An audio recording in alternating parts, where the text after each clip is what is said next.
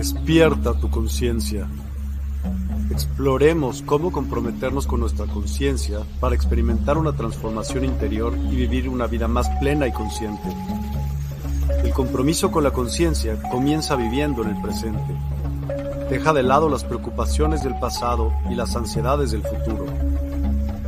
Enfócate en el aquí y ahora y descubre la belleza y la conexión en cada momento. Desarrollo personal y espiritual es esencial en este camino. Dedica tiempo a conocerte a ti mismo, descubre tus valores, creencias y nutre tu crecimiento interior a través de prácticas como la meditación y la reflexión. Despertarás tu conciencia y experimentarás una transformación profunda. El compromiso con la conciencia no se detiene en nosotros mismos, también implica conectarnos con nuestro entorno y con los demás. Cuidemos y respetemos a la naturaleza, establezcamos relaciones significativas, practiquemos la empatía y la compasión. Juntos podemos construir un mundo más consciente y equilibrado. Únete a nuestra comunidad en Despierta. Participa en nuestros programas en vivo, donde descubrirás enseñanzas inspiradoras, técnicas de meditación y conversaciones reveladoras. Síguenos en nuestras redes sociales para obtener contenido adicional y ser parte de nuestro movimiento de despertar de la conciencia. El compromiso con la conciencia es un viaje personal, pero juntos podemos construir una comunidad consciente y transformadora. Es hora de despertar tu conciencia y marcar la diferencia en tu vida y en el mundo. Despierta tu conciencia y únete a nosotros en este emocionante viaje de transformación.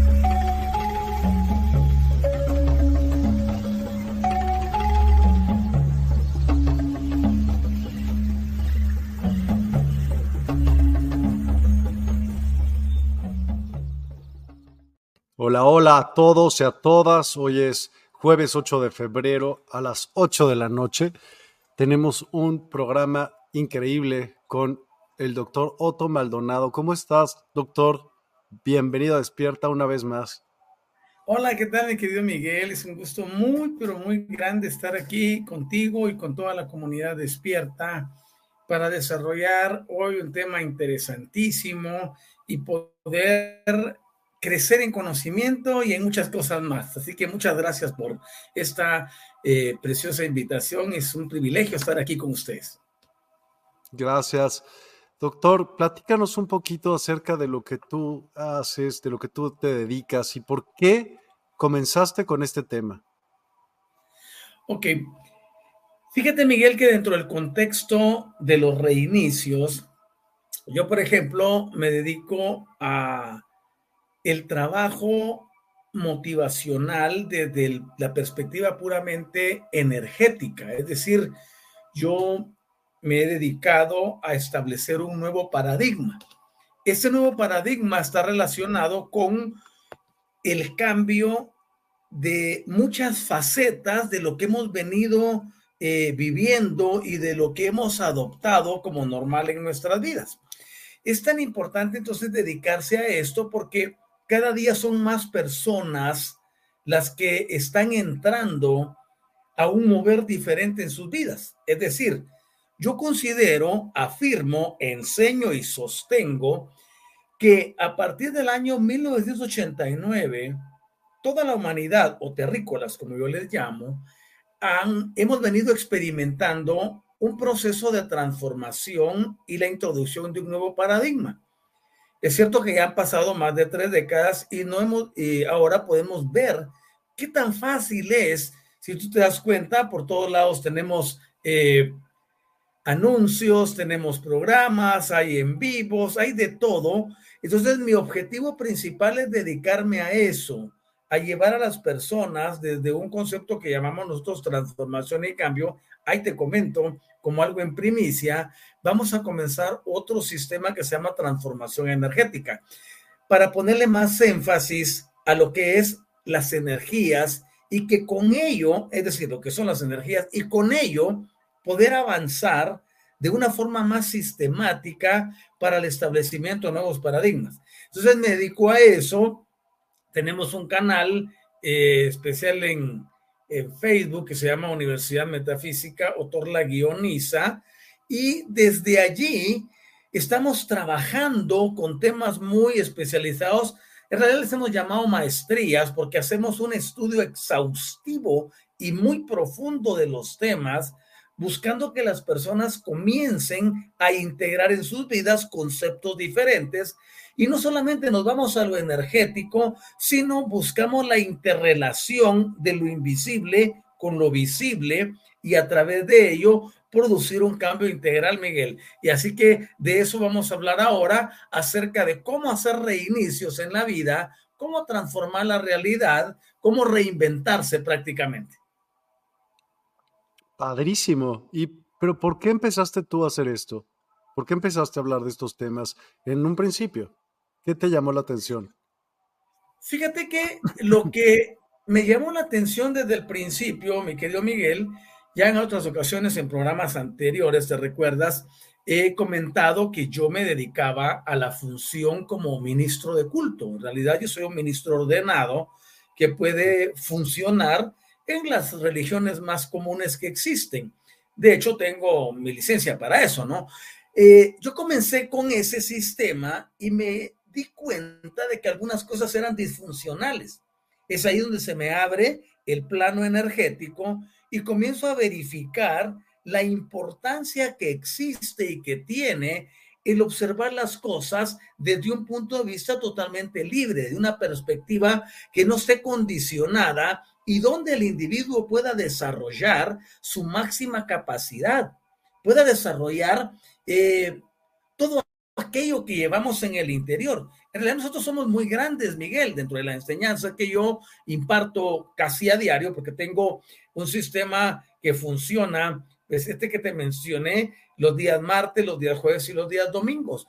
Pero los días miércoles y viernes, por ejemplo, nos dedicamos a formar personas. Tenemos un sistema que le llamamos discipulado, donde estamos formando criterio, carácter en personas que han mostrado una empatía y una, una afinidad con el sistema. Entonces me llama la atención cambiar totalmente porque me di cuenta que todos los procedimientos religiosos están basados en tradicionalidad y esa tradicionalidad inhibe a las personas. Entonces el deseo de salir se da porque si hemos logrado nosotros la, emancipación, queremos que lo logren los demás también. Por supuesto, sabemos que esa es una tarea titánica, ¿no? Y estamos haciendo la parte que nos corresponde y le entro de lleno a lo energético porque he venido corroborando en la vida personal y privada la grandeza que esto representa. Y luego cuando la traslado a los demás, se ven los cambios casi instantáneamente. Entonces tenemos un sistema bien estructurado que nos permite hacer reprogramaciones, reorganización, reactivación de muchas cosas, entre ellos la parte que tiene que ver con el genoma. Es así como me inició en eso, porque llegué a un punto en, el otro sistema donde ya no, ya no pasé, era como que hubiera un tope. Y dije, no, pues no manches, no puede ser que, que aquí estemos topados y luego se me abre una ventana y universal y digo, ah, es lo que estaba esperando, ¿no? Y de ahí me lanzo y comienzo a ver esa transformación que se puede lograr, la reorganización que el planeta ha tenido en todos los planos energéticos, cómo se empieza a dar un movimiento globalista que empieza a transformar muchas perspectivas. Entonces digo, le entramos de lleno. Y aquí estamos con todo en ello, mi querido Miguel pues me parece increíble y suena maravilloso. Ahora, para entrar en este tema de reiniciar tu vida, ¿por qué se te ocurrió hacer eh, este tema? ¿Qué vamos a ver en el tema? ¿De qué trata reiniciar su vida? ¿Borrón y cuenta nueva? En realidad, sí y no. Fíjate que, por ejemplo, nosotros como, yo le llamo terrícolas, utilizo eh, ese adjetivo calificativo en lugar de humanos. No utilizo el de humanos porque estaba en cierta ocasión, te quiero contar algo, no para presunción y le cuento a todo el público, estaba yo estudiando a Saint Germain, por ejemplo. Y de repente, estando estudiándolo, fíjate que se me abre una ventana a, a, media, a medio estudio así, una ventana literalmente en la mitad de la recámara y me aparece rostro. Sí, en la vida real. y se me aparece el rostro de Saint Germain. Y cuando, cuando ocurre eso, es, es una cosa así. Imagínate que tienes una proyección holográfica a mitad de tu recámara y se te abre una pantalla, ¿qué te digo yo?, de uno por uno metros y ves ahí la, el rostro de alguien y te sonríe. Qué increíble. Aquí me dice, no, pues el término humano, desde mi perspectiva, me dijo, significa discordante. Y luego me, me invita y me dice, oye, ¿Te has dado cuenta cómo actúa la humanidad? ¿Ves que hay demasiada discordia? Entonces me dijo, te sugiero, porque en realidad eso es lo que tiene que suceder, no ninguno tiene que dar órdenes ni instrucciones. Me dice, te sugiero, utilices un adjetivo que describa a toda la población. Entonces a mí se me ocurrió terrícolas. Y ese fue eh, el momento en que decidí cambiar. Entonces todos los terrícolas requerimos, requerimos venir a una experiencia donde después de estar viviendo las mismas cosas, los patrones repetitivos, eh, los sistemas decadentes, y comenzamos a ver varias cosas específicas, entonces decimos, se requiere un reinicio. Y reinicio es una palabra pues común dentro de la parte puramente eh, de la informática. Tú eres máster en eso, ¿no? Entonces vamos a reiniciar un programa, vamos a reiniciar un ordenador, vamos a reiniciar, híjole, y eso significa como que volver a comenzar. Este eh, momentum que vamos a tener a partir de ahora dentro de la enseñanza lleva connotaciones emocionales, eh, mentales, sentimentales, afectivas, y va a tener un entorno donde podremos observar que cada persona requiere sí o sí un reinicio en su vida, un reinicio en su realidad. Necesita integrar nuevos patrones. Requiere desplazar paradigmas anteriores e introducir nuevos. Pero para ello se requiere también que la persona tenga un mentor. No se puede hacer un reinicio por voluntad propia cuando uno está inmerso dentro de, las, de los condicionamientos repetitivos. Es ahí donde se da la necesidad de hacer una apertura. Entonces, lo que queremos hoy es presentar una forma de lograr que las personas puedan salir del status quo y al salir de ahí emerger y yo utilizo una metáfora. Fíjate que la metáfora que utilizo para eso es la del nacimiento de los pollitos, ¿no? Ya sea en una incubadora o con una gallina, un pollito necesita 21 días de calor para poder eclosionar. Pero justo cuando eclosiona ya en el día 20, ya está formado todo, en el día 21 ya necesita eh, oxigenación adicional, porque el huevo, cuando se pone hacia un lado, tiene en la parte de arriba una membrana que lleva una cantidad de oxígeno que es exactamente la necesaria para que el embrión adentro, que ahora ya es un pollito, pueda picotear el cascarón, lo rompa y sacar el piquito para respirar afuera. Esa es la metáfora que yo utilizo. Uno muchas veces está introducido dentro de creencias, dogmas, paradigmas, sistemas, o es, es el esclavo de condicionamientos mentales de carácter religioso o de otra índole. Entonces requiere emerger y tomar oxígeno, de lo contrario, su vida prácticamente pasa a ser nada dentro de un sistema que le oprime. Es ahí donde nace la idea de el reinicio y de poder cambiar condicionamientos prácticamente a nivel de pensamiento y de, y de emociones, mi querido Miguel. Suena Padrísimo. ¿Y qué hay que hacer para que eso suceda? Ok, para comenzar nosotros necesitamos comprender qué es la realidad. Yo sé que todos tenemos alguna conceptualización de la realidad y decimos, no, pues la realidad es esto que estoy viviendo. Entonces muchos dicen, no es que mi realidad es muy difícil, mi realidad es muy problemática, mi realidad no llena mis expectativas. Y yo creo que el grueso de la población está insatisfecha con la condición de vida que tiene. Porque si no existe un problema en una circunstancia de carácter emotiva, existe una condición laboral, existe una condición sentimental, existen varios aspectos de la vida o el hecho de no haber logrado ciertas cosas en determinado espacio de la vida. Recuérdate que el sistema nos condiciona diciendo que si no logras el éxito en tantos años, pues ya te quedaste, ¿no? Todo eso se puede reinventar. Entonces, lo que queremos presentar ahora es a la realidad como el conjunto de, todo lo que existe de forma objetiva. Esta existencia es independiente de nuestras percepciones o interpretaciones. Es decir, existe algo que es real, me parezca o no me parezca, esté de acuerdo o no esté de acuerdo, lo entienda o no lo entienda. Entonces, independiente de lo que nosotros percibimos o interpretamos, podemos ver que este concepto de realidad que yo estoy introduciendo incluye tanto aquello que es tangible como lo que es intangible. También puede incluir lo que es observable y lo que tendemos a medir, porque es importante medir resultados, medir condicionamientos, medir cómo se desenvuelven las cosas. Llegamos entonces que siendo incluyente dentro de lo que es tangible como intangible, lo observable y lo que es medible, también podemos ver los aspectos que son abstractos de la realidad o los que son de carácter conceptual.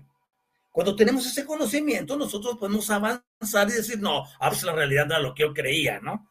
Por lo tanto, definimos que la realidad puede abarcar desde los objetos físicos e inclusive las ideas, las emociones y también los fenómenos naturales. Es por eso que la realidad se convierte individualmente en aquello que puede ser experimentado, en aquello que puede ser comprendido, pero inclusive también puede ser verificado y para ello utilizamos los sentidos. Utilizamos también la razón e inclusive podemos irnos a un sistema metodológico científico, como es el método científico para comprobar algo. Entonces, vemos que la realidad tiene muchas perspectivas de donde verse. Y es así como, por ejemplo, la percepción individual de esta realidad puede variar. Por ejemplo, tú tienes una percepción de la realidad, yo tengo una percepción de la realidad. Todos nuestros amables oyentes, a quienes saludamos con cariño, eh, tienen una percepción individual, pero esa percepción está sujeta a variaciones. Y aunque ellos tengan variaciones, aunque nosotros tengamos variaciones, la realidad persiste como una entidad de carácter independiente de aquellas interpretaciones que son subjetivas. Entonces, la realidad se convierte en aquello que nosotros queremos ser. Por ejemplo, hay un objetivo definido de existencia en una persona. Ya pasando al plano energético, yo te puedo decir que un individuo tiene que desarrollar un concepto donde haciendo uso de una metáfora como una burbuja, debe desarrollar su propia burbuja, su propia realidad, su propia existencialidad y sus propios conocimientos. Es un desafío para cada persona. Pero digamos, en el caso de los sistemas globales, nos llevaron a creer que todo debiera estar conectado a un dogma, a una creencia en particular. Por lo tanto, este concepto de reiniciar la realidad se convierte en algo de interés muy novedoso para el desarrollo del nuevo paradigma. ¿Y cuál es ese nuevo paradigma? El nuevo paradigma está relacionado con la descentralización de nuestra vida, de todos aquellos conceptos y aspectos que nosotros hemos venido aceptando como normales, como imperecederos, como infalibles, que fueron los conceptos que venimos arrastrando generacionalmente por aspectos que están relacionados a las creencias, a los dogmas y a todo ello que no ha hecho más que limitar el potencial del terrícola. Yo, por ejemplo, le enseño a nuestra a nuestros discípulos y a las personas que amablemente nos siguen, las personas que amablemente nos escuchan y que están aprendiendo, les hablamos que este nuevo paradigma es requerido para lograr lo que llamamos la emancipación y el retorno a la originalidad del individuo. Nosotros ahora mismo, e inclusive la mayoría de la población, está viviendo en un sistema automatizado. Las personas creen y piensan que tienen eh, una conexión llamada divina, pero en realidad lo que ha hecho es únicamente aprovecharse de sus energías, servirse de ellas y el individuo continúa en una incertidumbre total, sino sin importar la condición religiosa de, de las personas, por ejemplo, tú te das cuenta que cuando llega el momento de desencarnar o morir, como se le conoce eh, normalmente, otros dicen trascender, etcétera, las personas entran en zozobra, entran en angustia, porque tienen la incertidumbre de lo que va a ocurrir cuando dejen el plano normal. Es ahí donde nosotros creemos firmemente que un nuevo paradigma puede resolver eso porque el individuo se empodera. Hemos dicho que tener conocimiento general es poder, pero tener autoconocimiento es autoempoderamiento, que es lo que le hace falta realmente a las personas en el día de hoy, Miguel empoderarse, autoempoderarse, creer en sí mismas, saber que pueden alterar una realidad en el número de veces. Si tan solo se aprenden los tips, si se aprenden las bases, los trucos, si lo queremos llamar así, para lograrlo. Ese concepto es el que estoy introduciendo cuando decimos reiniciar la realidad o reiniciar la vida de una persona, tiene que ver con desapegarse de conocimientos adquiridos. Es independizarse de todos los dogmas y creencias que existen. Es emanciparse sobre los sistemas controladores que mantienen al individuo debajo de las posibilidades que pueden existir. Entonces, se vuelve complejo hasta cierto punto porque se requiere que un individuo pueda ir más allá de todas las cosas, pero para ello yo incluyo que debe de darse, uno, el deseo de ser diferente. Y como segundo, debemos aprender a leer entre líneas y poder ver que la grandeza que existe está destinada para todos en particular y no solo para algunos en exclusividad. Entonces, al reiniciar la realidad, estamos estableciendo un nuevo paradigma. Ese nuevo paradigma demandará de nosotros entrega, demandará responsabilidad, demandará compromiso, demandará permanencia. La mayoría de las personas, yo he visto, o sea, yo te puedo decir, tengo una trayectoria de más de tres décadas de dar enseñando, teniendo relación con las personas, cambiando vidas, transformando circunstancias, híjole, haciendo todo lo que te puedas imaginar y más allá. Y me he dado cuenta que las personas lo quieren todo fácil. Lo quieren todo así como que con un chasquido de dedos o con el síndrome de la varita mágica. Pero es normal, ¿no? En esta época es todo así. En esta época así es todo. O sea, si no te llamó la atención el primer dos segundos, ya valió, ya lo que sigue. No te quedas a averiguar. Ok, eso sería dentro del concepto informático, que es como se ve, pues tenemos una plataforma como X, por ejemplo, ¿no? Y lo que se tarda en los cuatro segundos para ver tu perfil y se le llamó algo la atención, y si no, puede valer, pues, pero eso podría ser un sistema de marketing, un sistema de eh, poder tener más seguidores, eh, poder tener, pues, dependiendo cuál sea el objetivo, ¿no? Pero digamos, mm. en el caso, por ejemplo, que yo manejo, a mí me da igual si una persona en cuatro segundos se va. La que va a perder es ella, no yo. Entonces, cuando vengo, estoy trabajando con un sistema que yo le llamo el de asignación. Yo sé que hoy en día se ha perdido mucho el valor de la energía porque antes le llamábamos espiritualidad. Hoy ya no se le llama espiritualidad. Hoy le llamamos energías, energías en movimiento todo aquello que creíamos que eran espíritus no son más que sistemas energéticos. Entonces, si estos sistemas energéticos están trabajando y están coadyuvando para que el planeta y sus habitantes podamos evolucionar, atraerán a las personas específicas en el momento específico. Y te voy a dar testimonio de eso. Viene una persona y me dice, llegué al programa en Universidad del Despertarme y me quedé escuchándolo. Y cuando lo escuché, yo no tenía sensibilidad en las manos y fue escuchándolo y recibiendo las energías de transformación de campo que estaba diciendo e inmediatamente mis manos recobraron la termorregulación. Eso es a lo que yo me refiero energéticamente. Yo no ando buscando ni proselitismo, ni tener 60 mil seguidores, 80 mil, 100 mil. No me interesa, para eso me dedico a hacer todos los trucos que hay ahora con IA, pues son mucho más fáciles. Lo que me interesa es llegar al corazón de las personas para provocar en ellas transformación y cambio.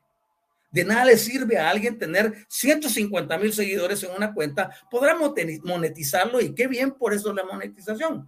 Pero ¿qué hay de lo que está en el interior? A mí no me interesa lo externo, a mí me interesa con un reinicio de vida que las personas puedan transformar y cambiar todo aquello que viven. Y tenemos el derecho de hacer lo que querramos y de generar cuanto nos sea posible, magnífico. Pero en realidad la grandeza de una persona, la supremacía de un individuo no depende de lo que tenga o lo que posea en bienes materiales, tangibles o intangibles, ya sean muebles o inmuebles. Entonces tenemos que ver que este concepto que yo estoy rescatando, este concepto que estoy rescatando, tiene que ver con llegar al corazón de la persona, al interior, no porque me interese el individuo comercialmente, lo que me interesa es su interior. Lo que me interesa es que el planeta entero, junto con sus habitantes, pueda emerger hacia un sistema totalmente diferente. Y es por eso que estoy hablando de reiniciar la vida, de reinventar no los mecanismos que utilizamos afuera, sino los mecanismos que estamos utilizando internamente para volver a darnos valor. Hoy a las personas, y no solo de hoy, sino que mucho tiempo atrás, se les ve en las empresas como un número. Los bancos te ven como un número más de cuenta. No les interesa quién es, les interesa lo que mueve. Porque todo se volvió eh, material. Y el materialismo ha absorbido a todos. Entonces, dentro de un reinicio de vida, lo que yo estoy buscando es que el individuo recupere la originalidad, la grandeza, la magnificencia, esa esencia que caracteriza a todos los terrícolas y que está presente en todos, mi querido Miguel. No es una cosa que sea exclusiva para alguno. Entonces, en ese sentido, mi visión difiere difiere totalmente de lo que la mayoría hace.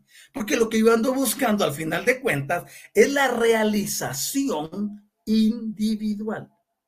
Y cuando digo la realización individual, es de carácter integral.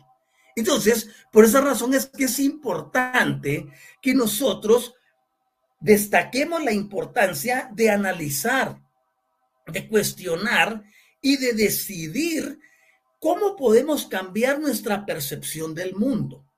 Y podemos modificar todas las creencias, modificar los condicionamientos y también podemos efectuar modificaciones en, el, en los implantes que las personas tienen. Entonces, este reinicio obviamente habla de hacer un backup de todo lo viejo y poder comenzar nuevamente, pero ahora con nuevas herramientas. Un individuo puede lograr muchas cosas. Puede ir y acelerar con la vida de cero a mil en segundos o menos de segundos, milisegundos. ¿Por qué razón? Porque cuando el individuo recupera su poder, ya no depende tanto de las circunstancias externas, sino que es él quien dicta las circunstancias que, va, que van a tener la vida. Entonces es importantísimo que nosotros podamos recuperar eso. Y por eso vemos que el nacimiento de cada individuo ha sido condicionado. Desde que nacemos hay un condicionamiento. Por eso es que el proceso que desarrolla la realidad es de carácter eh, secuencial y tiene todos sus inicios durante los primeros siete años de vida de una persona. Entonces, a nosotros se nos entrena para ser empleados, se nos entrena para ser dependientes, se nos entrena para ser consumidores, se nos entrena para vivir conectados a un sistema y se nos entrena inclusive desde el punto de vista religioso a ser dependientes. En otras palabras, al individuo se le quita su personalidad. Al individuo se le roba totalmente su realeza, su grandeza, su magnificencia. Entonces, lo que yo busco y a lo que me dedico es a eso, a llevar a los individuos de regreso a su originalidad, a que se sientan grandes, pero no solo desde una falacia puramente motivacional, sino a algo que esté en el interior. Y ese interior se va a encargar de emanar algo nuevo. Yo lo que estoy haciendo en realidad es una reingeniería de procesos. Pero esa reingeniería de procesos no tiene match con la mayoría de las personas. Y es por eso que nos esforzamos en darle la mayor calidad a quienes sí lo, lo, han recibido y a través de ello sus vidas son un testimonio elocuente de lo que está sucediendo. Y en ese sentido es donde nos fortalecemos y tenemos nuevas ideas y nuevos sistemas y presentamos nuevos paradigmas, nuevos condicionamientos y las personas que deciden seguirlo automáticamente perciben que la realidad no es de carácter estático, sino que la realidad cambia de comportamiento y aquí voy a entrar en Honduras. Bueno, no en el país, en Honduras, en profundidades, porque la realidad al no ser estática cambia de comportamiento. Oye esto. Entonces la realidad modifica su comportamiento, modifica su actitud dependiendo del observador. Y es por eso que cuando nosotros reconocemos que existen mundos paralelos que están con frecuencias vibratorias que difieren al a las del nuestro, podemos llegar a la conclusión que la realidad es una sucesión de posibles decisiones. Y aquí me gusta mucho introducir el campo cuántico porque en el campo cuántico no tenemos esta limitante del tiempo como la conocemos en, en, nuestra condición terrestre. Pasado, presente, futuro, no. Cuando entramos a estas dimensiones, yo hablo mucho de la multidimensionalidad y me gusta enfocarla porque es un sistema que nos permite transformar y cambiar las cosas al saber que somos plenipotenciarios. Pero eso no se le enseña a las personas. Se les enseña a depender, a servir. Tú sabes que la esclavitud solo cambió de forma. Quizás ahora no hay un grillete físico, pero hay un horario. Y Maxime ahora con estas novedades dice, no, pues si no te quedas si no haces más, pues te vas despidiendo, ¿no? Y le condicionan a la persona y la mantienen atada. Es una esclavitud moderna. Entonces, cuando llegamos a este punto, nos damos cuenta que la realidad se va a modificar, sí, solo sí, tenemos la habilidad de desarrollar el proceso de observación, el proceso de detenernos, de ver, eh, de ver con atención algo y a través de eso podemos ejercer el poder cuántico que tenemos de modificación de la materia a través de la alteración de los condicionamientos energéticos. Y es así como podemos entrar en la multidimensionalidad e interactuar con frecuencias vibracionales que no son terrestres ni terrícolas y con ello poder exponenciar las cosas a las que nos dedicamos, ser mejores y vivir con tranquilidad, vivir en paz, vivir felices, vivir contentos, vivir agradecidos, cosas que de las cinco que mencioné ahorita, la mayoría de las personas no las tienen. Y cuando no las tienen, tratan de esforzarse haciendo más o generando más o queriendo aparentar más y luego caen en un círculo vicioso. Por eso es importante comprender que tenemos que la realidad se convierte en esa sucesión de todas las posibles decisiones existentes, porque en el plano cuántico nosotros, oye esto, tenemos cientos de miles de posibilidades. Lo que sucede es que nos ha enseñado solo a ver una, dos o tres. O el plano dicotómico nos dice, no manches, solo hay dos opciones. O es la A o es la B. No. Las opciones son ilimitadas. Pero, por ejemplo, hoy estaba trabajando actualización de genoma, de, utilizando una frecuencia cuántica. Y se ve que el individuo puede alterar una decisión que tomó hace 10, 20, 25, 30 o X número de años. Si es en esta presente encarnación. Pero si lo hizo en una anterior, puedo subir al plano cuántico, me voy a buscar la vida que corresponde, arreglamos el asunto y se hace un match y se, se resuelven muchas cosas. Ahora, cuando nosotros vamos, vemos que esa realidad está sujeta a cambio, y ese es el mensaje que quiero dejar. No existe ninguna realidad que no pueda ser transformada, reformada y alterada.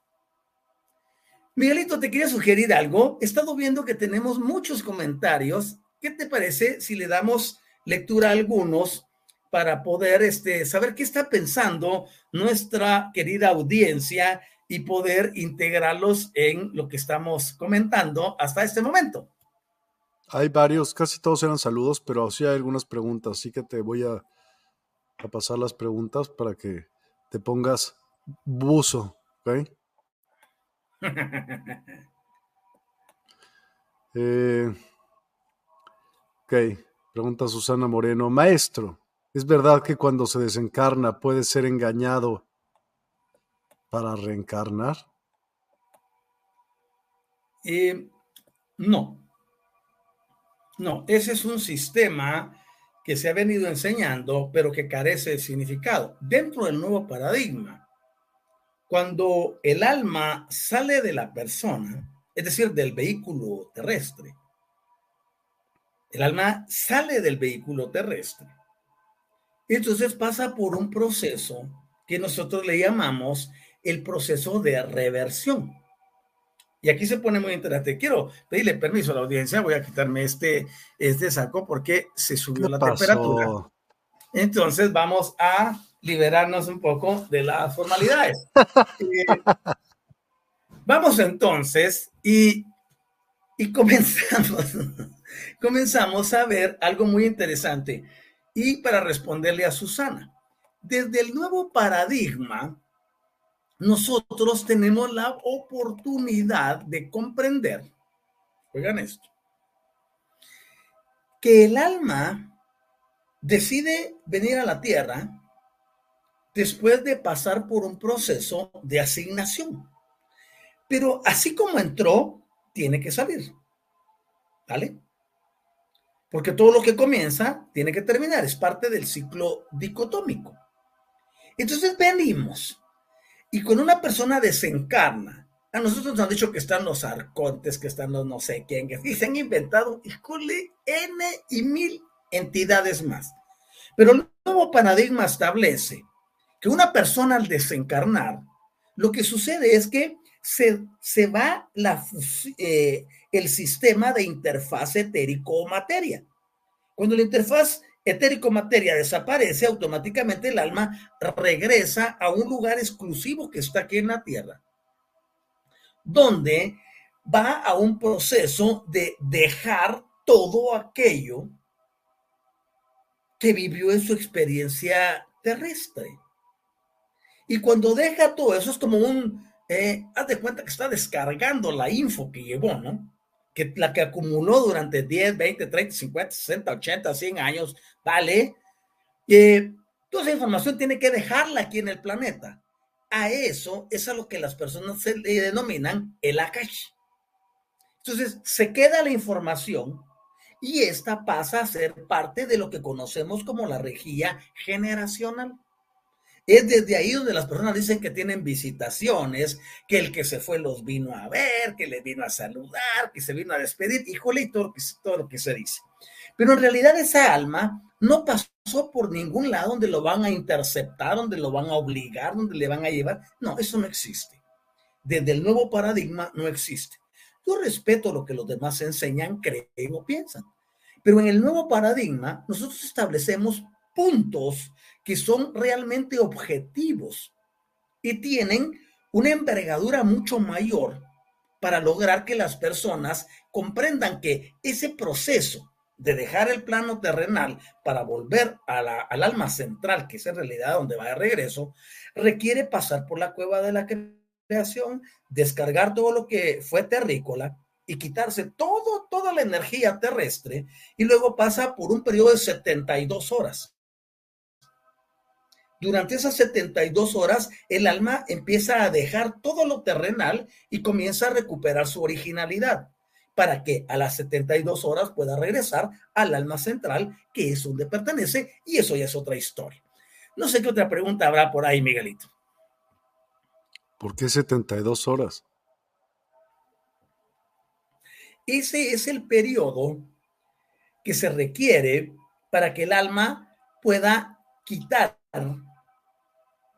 todo aquello que eh, correspondió al plano terrestre.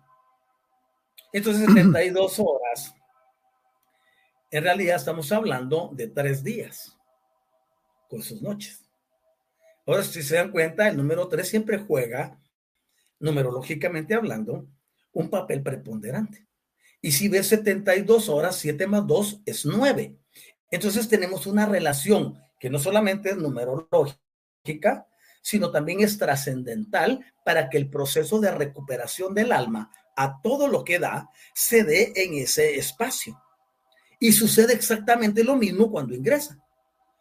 Un bebé o el, el, embrión que está en, dentro del vientre materno, muchos piensan que en el momento después de la, de, la intimidad y de la fecundación, todos piensan que la vida comienza ahí. En realidad, comienza desde el punto de vista puramente fisiológico, porque justo en el momento que las dos células se funden, se produce, si lo lográsemos ver, y eso se puede conseguir buscando con, mucha eh, perspicacia, se pueden conseguir las fotitos o los videos donde, por ejemplo, a la hora que se fusiona eh, un esperma con el óvulo, se produce en el interior un estallido lumínico similar al de una supernova cuando explota. Y es porque ahí hay un misterio, pero eh, no quiero hablar de eso, no es lo que me llama la atención. En ese momento se comienza a crear el vehículo. Oye bien, el vehículo terrestre para un alma que todavía no ha venido. Entonces, esa alma está ahí arriba esperando y hay un sistema eh, muy, muy eh, perfecto en teología. Está esperando venir, pero no puede entrar justo en el momento que se la fecundación. Entonces pasará un periodo de siete semanas para poder preparar el vehículo, el recipiendario, el depositario, donde el alma entrará para comenzar el proceso de vida.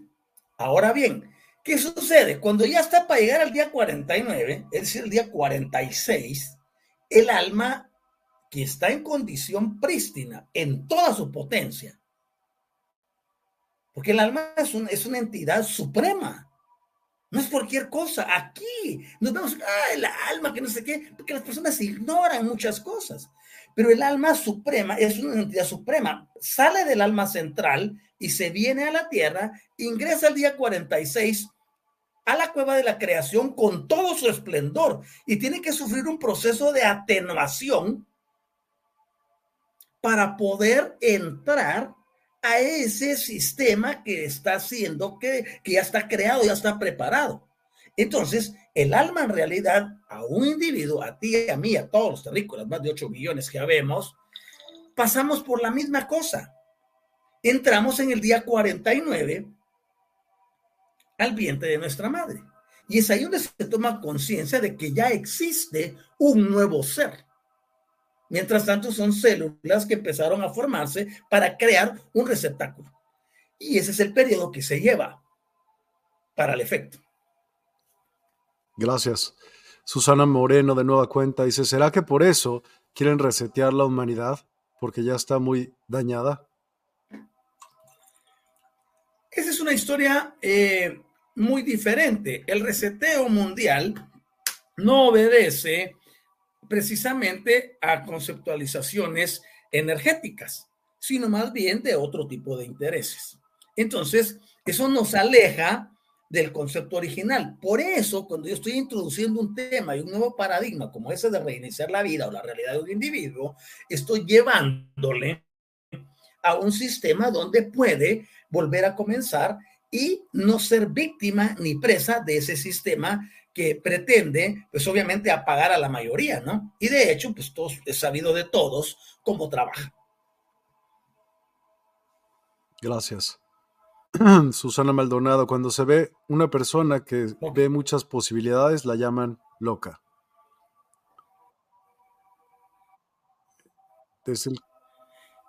Perdona, fíjate que hubo una interrupción y no logré escuchar. ¿El, comentario pasado?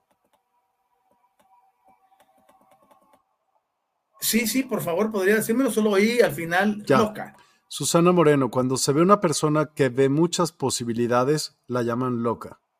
No era pregunta, era lo que ella opina. ok. Desde el plano cuántico, sabiendo hacer las cosas, todo se modifica. Iris García Rivera, ¿qué pasa si el alma dura más tiempo? Como unos 13 días de haber fallecido. En realidad, lo que no es el alma la que está, por eso acabo de hablar acerca de la rejilla ancestral. Todo lo que nosotros hacemos, todas nuestras experiencias terrenales y nuestros diversos roles como padres, amigos, vecinos, hermanos, hijos, tíos, cuñados, abuelos, etcétera, nietos, inclusive jugamos ese, rol.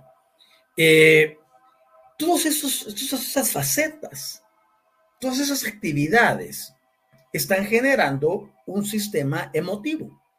Ese sistema es guardado. El mejor concepto que te puedo dar es en la nube, ¿vale? Pero en este caso la nube es una rejilla que tiene la capacidad de registrar todos los aspectos de una persona. Cuando alguien dice que el alma se quedó más tiempo, en realidad está evocando algunas otras doctrinas de carácter religioso eh, de espiritualismo o de espiritismo, o de algunas otras religiones eh, que son de, de origen africano, por ejemplo. Entonces, lo que sucede realmente es que hay un recuerdo que se queda. Y ese recuerdo es el que muchos sienten o presienten como aquella entidad que desencarnó recientemente. Pero en realidad ese concepto desde el nuevo paradigma queda hacia un lado porque el nuevo paradigma establece lo que acabo eh, de, enseñar y de enunciar. Nosotros podemos evocar el recuerdo de alguien. Recuérdate que aquí viene lo que hablé hace un momentito. Estaba diciendo, por ejemplo, que el observador puede alterar la realidad. Si tú te pones a observar y llevas el poder que tenemos energético en el, en el plano mental y en el plano emocional y logramos enfocarlo, eso al venir del otro lado, es decir, al pasar la interfaz etérica, que es el cuerpo K, y se presenta en, en, el plano normal, en el plano físico, natural, este que estamos ahorita, entonces crea lo que se conoce con el nombre de mente. Entonces esa creación puede hacer que se produzcan campos electromagnéticos en nuestro cerebro y que cuando evocan una emoción o un recuerdo pueden tender a que nuestra psiquis genere holografías o pueda producir también imágenes que parecen muy reales o etéricas. Pero es una combinación de emociones, sentimientos, regía ancestral, recuerdos y el poder creativo que tenemos a través de la visualización. Por lo tanto, pensé que ya había acabado. Por lo tanto, si la realidad no es estática, yo puedo alterar mi realidad en el número de veces. Eso incluye producir apariciones. Y nos lleva al objetivo que estaba hablando. El observador, dependiendo la forma en que lo haga, puede lograr manifestaciones muy grandes. De hecho, cuando se habla de predistigitación, por ejemplo, podemos lograr y podemos ver que uno puede manipular hasta cierto, hasta cierto punto algunos dones que son en algunos innatos y en otros que han sido aprendidos. ¿Por qué razón? Porque tenemos la capacidad de hacer que las cosas se modifiquen cuantas veces las que nosotros queramos. Por Instagram, perdón, por Instagram, Lina Sabogai, 66, 67, perdón, ¿podemos transformar un suceso de, de nuestro pasado en esta vida? Sí. Cuando nosotros aprendemos varias herramientas que son las que enseñamos eh, a todos nuestros discípulos y seguidores cercanos, nosotros proponemos y hemos visto en la práctica que se pueden ir a resolver aspectos. Por eso dije, vamos a suponer eh, un caso X. Yo utilizo dos personajes ficticios, que es Juliana y Julián. Viene Juliana y en la encarnación presente está por decir algo en la número 1700. No manches, me decir tantas encarnaciones y te dije poquitas todavía. Ok, pero Juliana vino y en la vida 500, es decir, hace, hace 1200 existencias, tomó una decisión equivocada. Esa decisión equivocada la ha llevado a que durante mil, mil, eh, eh, 1200 encarnaciones no haya resuelto un asuntico que sigue produciendo problemas en la actual. En el plano cuántico, ¿qué hacemos? Traemos a Juliana, la sentamos tranquilamente, le explicamos el procedimiento y luego vamos a esa vida. Por supuesto, tenemos que identificar cuál es, ¿no? Cuando identificamos esa vida, llegamos y buscamos en esa vida, porque en el plano cuántico todas están en presente. Aquí nosotros hemos recibido enseñanza que no procede. Por ejemplo, aquella que dicen, no, mire, es que usted para ir a un, a un registro akashico necesita un permiso especial de no sé quién, de no sé cuánto. Tu akash está disponible las 24 horas, porque tú eres el dueño de tu akash. Ahora bien, entonces vamos y ella dice, sí, es en la vida número 500. En la vida número 500, en tal fecha, en tal ocasión, para tal circunstancias, bla, bla, bla, bla, ocurrió este fenómeno. Entonces yo puedo ir a corregir a ese lugar algo que está causando afección en el presente y por sincronización cuántica procederá a actualizarse. Esto, por ejemplo, cuando nosotros también lo hacemos al revés venimos y llevamos a una persona para instalarle, por ejemplo, un nuevo programa en su ADN. Entonces vengo e instalamos y hacemos toda la mecánica que lleva y luego pasamos a una fase que le llamamos la, la fase de instalación. En esa fase de instalación damos órdenes para que todas las cosas que la persona hizo sean actualizadas a través de este nuevo programa en todas las vidas, en todas las dimensiones. Y eso va a ocurrir al finalizar el, sistema de, de instalación. Así que sí podemos ir a resolver cosas para que en el presente no estén repercutiendo ni en nosotros y que no pasen a nuestra, a nuestra descendencia. Y lo que haya ocurrido en el periodo inmediato anterior también encontrará alivio.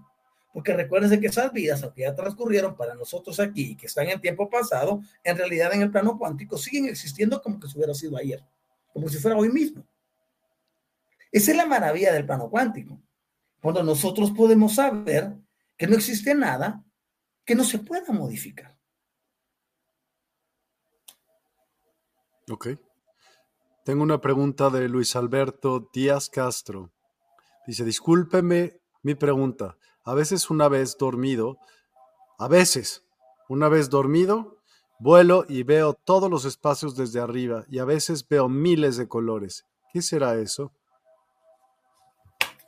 Lo que yo creo en el caso de, de la persona que amablemente se apertura para compartir con nosotros una experiencia tan agradable, es que se le está llamando a una apertura mucho más grande, y es que cada uno de nosotros posee actividades que en unos serán innatas y en otros serán aprendidas.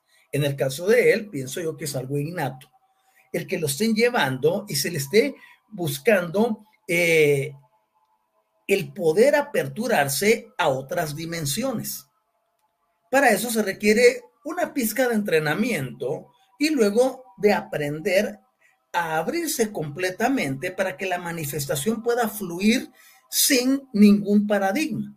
Ahí tiene que ver muchísimo la formación religiosa, las creencias, los dogmas, cómo esté manejando las energías. Yo sugeriría que para que eso se exponencie, porque para mí que hay mucho más, no solo el hecho de ver un paisaje precioso a través de momentos en los que dejamos el cuerpo.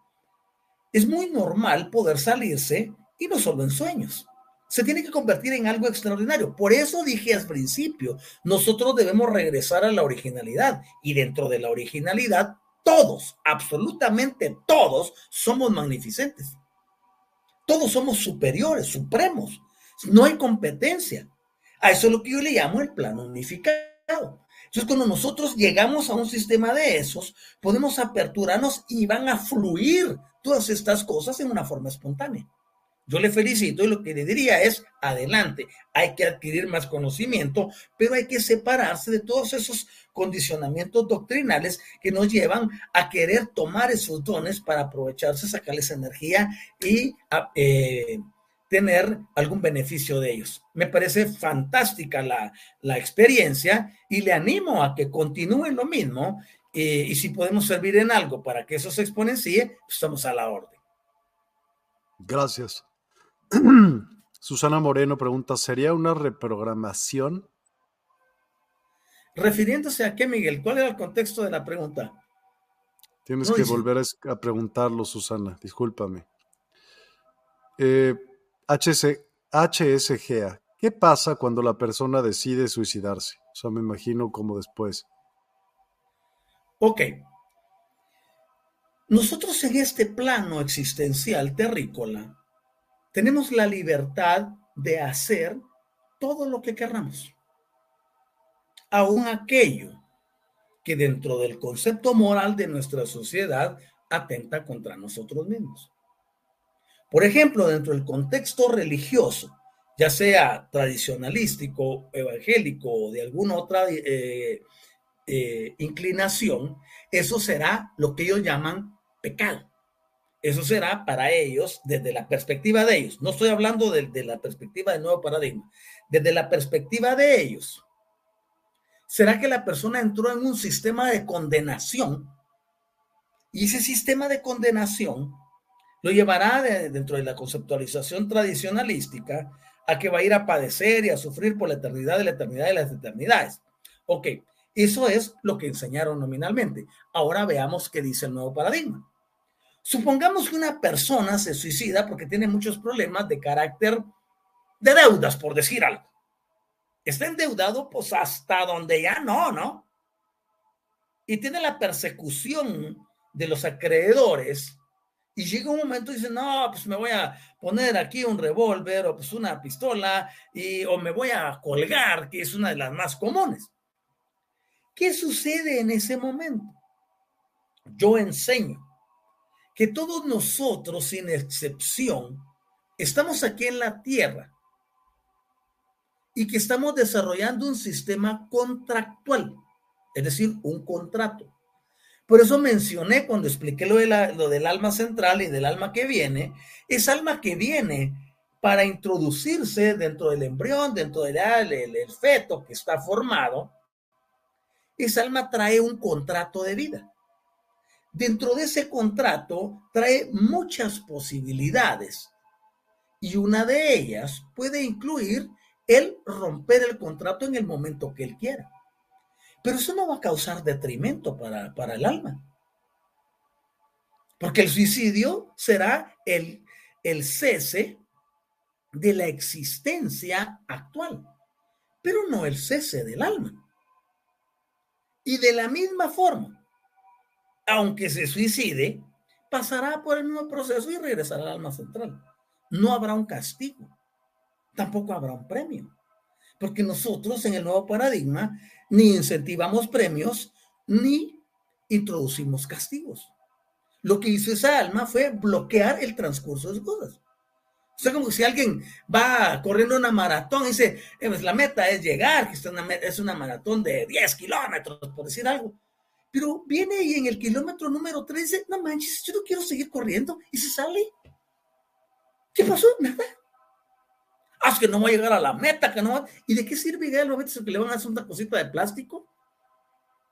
O sea, son sistemas de creencias. Entonces, independientemente si la persona se suicida o no, su alma regresará al mismo lugar. Eso sí, el contrato, como fue abortado, tiene que ser vuelto a vivir hasta lograr pasar eso. Porque regularmente quienes pasan por el, ese sistema, ese valle donde tienden a suicidarse, es porque no han logrado emocionalmente superar algo que vienen arrastrando de una existencia anterior.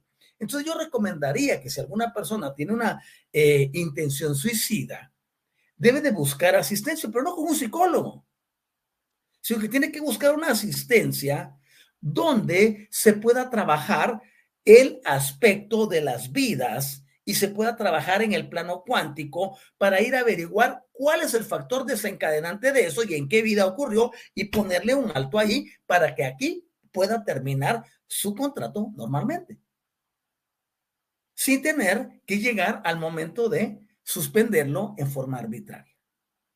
Por supuesto, el daño emocional que va a causar a los seres queridos, porque aquí tendemos a pegarnos.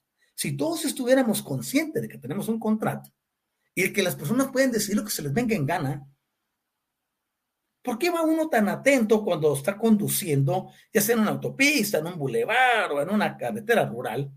Tienes que ir muy atento, porque no sabes que el otro conductor pues, ¿qué puede hacer en un momento determinado? Tienes que ir muy atento, tienes que guardar la, la, distancia, tienes que estar observando a tu alrededor, porque puede que otros se te atraviesen. Entonces uno tiene que estar muy atento para no ir a impactar o para no causar daño a terceros o a uno mismo. Entonces lo mismo pasa en la existencia. Nosotros tenemos que estar atentos a las señales y cuando se presenta una de ellas, tenemos que buscar la asistencia específica. Regularmente ocurre que las personas están transgrediendo su contrato porque no han logrado superar condicionamientos que vienen dentro del mismo. Cuando nosotros enseñamos que el contrato hay que aceptarlo y que hay que conocerlo, avanzamos con seguridad. Ahora, eso no quiere decir que no se van a presentar adversidades en un plano dicotómico es imposible que no hayan, no hayan dificultades. Pero nosotros podemos alterarlas aprendiendo a manejar las energías. Este es otro gran tema de los que enseñamos siempre, Miguel. Ok, gracias. Laura Hernández Amador, buenas noches. Buenas noches, Laura. Circe, actualizaciones y aperturarse. Ok, saludos a Laura, eh, qué, gusto que has venido. Ah, qué bien, Circe está con nosotros también en el programa. Bienvenidos y bienvenidas todos y todas. Gracias por estar en sintonía, de verdad, lo aprecio muchísimo. Susana Moreno, maestro, un aborto a nivel energético, ¿afecta? Aborto a nivel energético. Eh, me gustan ese tipo de preguntas pero quisiera hallarle una lógica. Un aborto, la palabra abortar significa suspender algo, como lo que hablaba del contrato ahorita. Entonces podemos abortar una misión, podemos abortar un nacimiento, podemos abortar, híjole, un montón de cosas. Pero, ¿a dónde quieres llegar, querida Susana, con el término aborto energético? Si nosotros seguimos el lineamiento del paradigma que estoy hablando, el paradigma energético, por ejemplo, se da el caso eh, de fallas a nivel puramente del cuerpo. Abortar un bebé, dice ella, pues abortar un bebé ¿Por qué lo dijiste de manera energética? No, eso no entiendo. o sea, ¿cómo vas a hacer un aborto a nivel energético? ¿Podría ser un poco tú más precisa? Porque, ¿qué te entiendes tú, Doc, por un aborto energético? Es que precisamente por eso es que estoy haciendo esta explanación, mi querido Miguel, porque requiero de más elementos, porque energéticamente no puedes abortar nada. Lo que yo me puse a pensar, y puedo estar elucubrando, porque no sé si esa es la idea central que ella quiere transmitir, es si yo, a través del uso de mis poderes energéticos, puedo producir un aborto. Eso sería una, ya eso ya tendría más como que coherencia si quiero hacer algo o quiero producir algún daño pero no sé cuál sea la idea central, entonces le pedimos a Susana si puede ser más específica, por favor. Por favor. Patricia Rossi, ¿puede pasar que un alma esté? Y ahí se quedó. Susana Moreno, ¿afecta a la persona que, que lo hizo energéticamente? Es que dinos qué, es, eh, qué fue lo que hizo la persona o para hacerlo energéticamente. ¿Como pensó quiero abortar o qué? ¿Y se dio? Cuál fue la, o sea, explícate pues, ¿qué es eso de un aborto a nivel energético? No inventes. Pedro Prieto, oyéndolos con atención, gracias mil por vuestros valiosos aportes a nuestras vidas. Qué bueno que sean de tu eh, entendimiento y agrado, Pedro.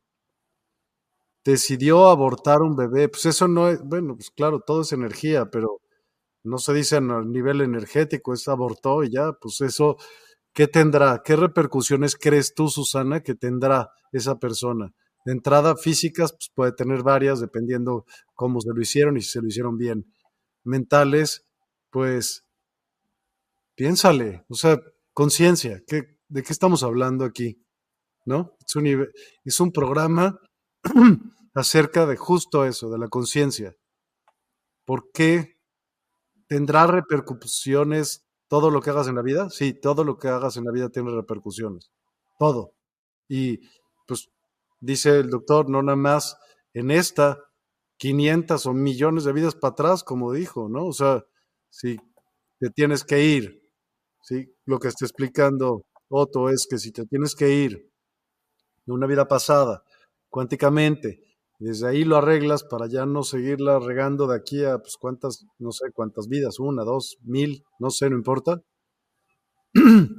Pues está mejor arreglarla en esta, lo que tengas que hacer, hazlo aquí, porque pues quién sabe dónde vayas a aparecer en la que entra, a lo mejor se pone nivel más máster, ¿no? ¿No crees? ¿Tú, Otto? Por supuesto lo que estamos hablando es esto, ¿no? Y es importante que, comprendamos ese concepto eh, de contrato, mi querido Miguel y amada audiencia. Digamos, aquí nosotros hemos venido a adquirir experiencias. El concepto nominal nos enseña que estamos aprendiendo. No, en realidad venimos a recordar cómo volver a nuestra originalidad. En ese lapsus, para llegar a la originalidad, estaremos teniendo diversidad de experiencias. Y esas experiencias se van a presentar en forma de energías. Cada experiencia, yo a todo ello, problemas, adversidades, etcétera, y todo lo demás, yo le llamo, lo enfoqué y lo envolví en una sola expresión, desafíos. Seremos desafiados una y otra y otra y otra y n número de veces hasta que lleguemos al recordatorio de lo que somos. Entonces, resolver aquí, en este plano, es lo más glorioso. De hecho, en el nuevo paradigma, y aquí voy a introducir otro concepto, en el nuevo paradigma, nosotros enseñamos que nuestro objetivo principal justo ahora que estamos aquí encarnados en este bonito, precioso, exuberante, radiante planeta llamado Tierra, nuestro objetivo principal es encontrar la maestría. Y para ello, también tenemos los sistemas para lograrlo. Entonces, cuando yo sé que puedo tener N y mil desafíos, pero ya comprendí quién soy y estoy trabajando en la reprogramación que me lleve a ese eh, objetivo gigantesco que es dejar de seguir viniendo a la tierra en condición de recordatorio. Y todos ahorita, sin excepción, tenemos esa oportunidad maravillosa. Y cuando ya lo, ya lo tenemos claro, inmediatamente vemos la vida desde otra perspectiva. Así que avanzamos y creemos que es importantísimo en la presente existencia resolverlo todo. De hecho, la oportunidad está abierta. ¿Vale? Hay muchas más preguntas y comentarios, pero vamos a poner unas palabras de nuestros patrocinadores, ¿ok? Un segundo, por favor. Música Medicina. Descubre el poder sanador de la música medicina en despierta.online. Siente cómo las vibraciones elevan tu espíritu y armonizan tu vida. Únete a nosotros para una experiencia musical transformadora. Despierta Token. Participa en nuestra comunidad y obtén Despierta Tokens. Conéctate, prefiere amigos y disfruta beneficios exclusivos. En despierta.online, cada interacción te acerca más a tu despertar. Cursos y talleres. Explora nuestros cursos y talleres en línea. En despierta.online, te guiamos en el camino del autoconocimiento y el crecimiento espiritual. Aprende y evoluciona con nosotros. Sesiones personalizadas. En despierta.online, ofrecemos sesiones personalizadas para tu desarrollo espiritual. Obtén orientación y apoyo específicos para tu camino hacia una conciencia ampliada. Oráculos. Experimenta la magia de los oráculos en despierta.online. Descubre guías ancestrales y perspectivas modernas que iluminarán tu camino.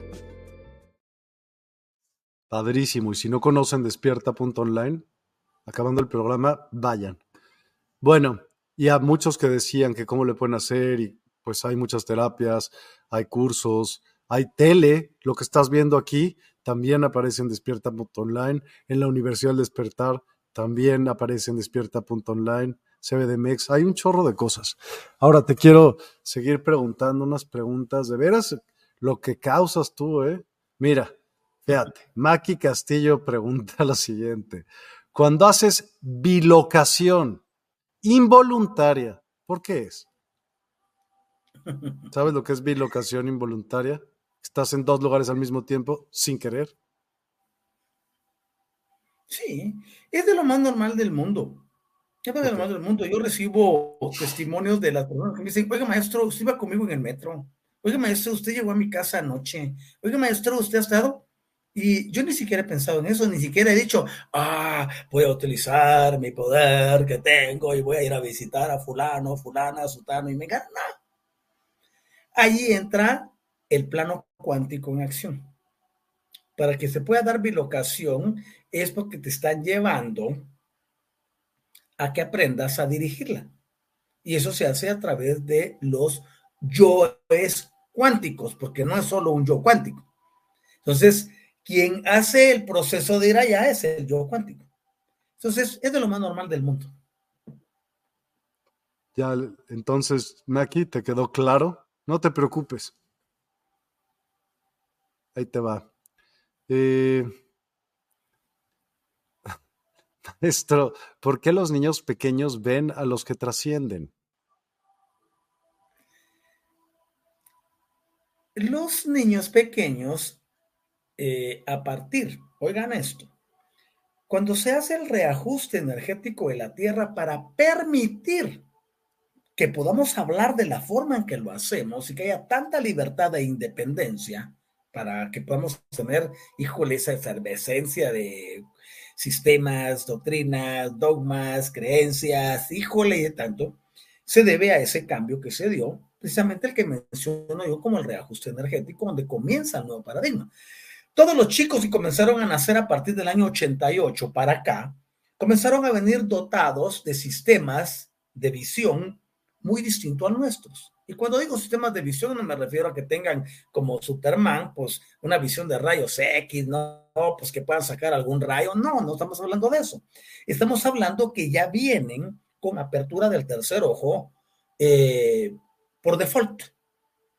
De hecho, la mayoría de los niños nacidos actualmente todas las criaturas que tienen, híjole, ¿qué te digo yo? De, voy a ir un poquito más, de 10 para abajo. Todos ellos vienen capacitados con un sistema de maestría. Ya no necesitarán venir aquí a ver qué hacen porque vienen para enseñar. Este tipo de criaturas, este tipo de niños prodigio, traen una misión muy especial a la Tierra y es la de poder atraer la atención del adulto para que pueda enfocarse nuevamente en los planos energéticos. Entonces, es lo más normal del mundo que un niño actualmente te diga, oye, vi tal cosa, oye, vi tal otra, oye, yo tuve una encarnación por aquí, oye, tú no fuiste mi primera madre, oye, ¿sabes qué? Eh, no vayas a salir por allá porque no está bien. O sea, hay premonición, hay clarividencia, hay clariconciencia, hay clariaudiencia. Hay una cantidad de dones supremos que ya están esparcidos en estas nuevas generaciones. Así que si tienen un niño prodigio, yo les invito a que ustedes se conviertan en prodigios también. Venga. Miguel Ledesma, Tocayo. Podríamos decir que nuestros hijos, padres, hermanos, etcétera, en realidad no existen porque solo son experiencias de esta vida, ¿sí? Pero también podrías decir que a lo mejor tú tampoco existes. O sea, es, todo es energía. Todo lo que existe es energía. Y hay un dato que te quiero platicar que te va a encantar a ti, Otto, y seguro lo puedes explayar mejor. ¿Sabes qué es esto? El ojo que todo lo ve, ¿sí? Sí. ¿Sabes qué significa realmente? ¿Podrías comentármelo? El, la unidad de la raza humana conectados en cabeza, en enjambre. Y eso es el ojo que todo lo ve, la unión de todos. Interesantísimo. Está padre, ¿no? O sea, no todo lo que se ve malo es malo. Y, y, muchas veces, por falta de, me darás la razón, por falta de conocimiento, puedes hablar sin saber. Bueno, si hablas sin saber, pues siempre es con falta de conocimiento, es obvio, pero no todo lo que dicen todo el mundo están bien, porque si no, todo el mundo formaría y entendería partes de muchos diferentes eh, organizaciones y, y entendería mucho más el simbolismo, ¿estamos de acuerdo?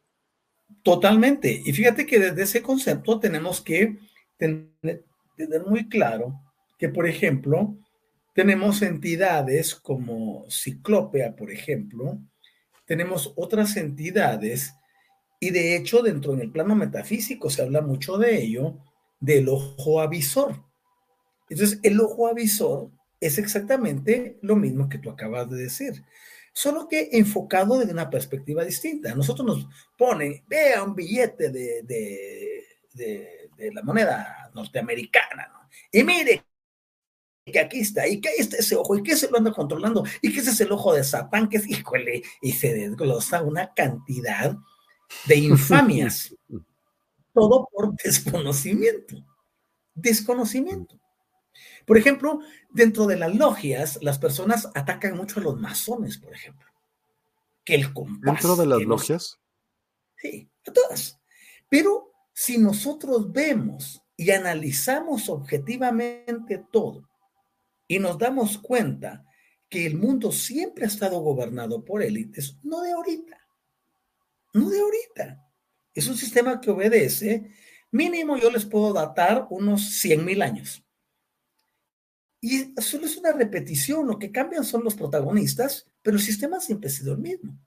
Entonces, ese ojo que todo lo ve puede simbolizar muchas cosas buenas. Yo lo asociaría con un sistema que yo presento al que le llamo el campo unificado, donde todos podemos tener, y de hecho tenemos la misma mente, tenemos la misma configuración. El hardware nuestro es exactamente el mismo y el software también. Lo que tenemos de diferente es esta capacidad dicotómica de elección. Entonces yo puedo elegir ver micos aparejados donde no existe ninguno.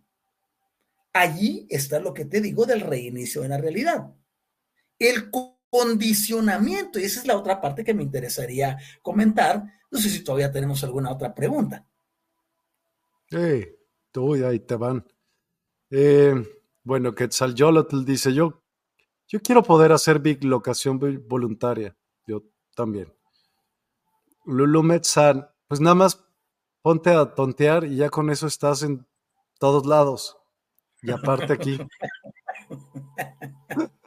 Lulu me encanta el doc. Mi locación es lo más normal del mundo, es de verdad. Si estás en todos lados menos aquí, pues ya estás ahí también. ¿No? Estás en todos lados.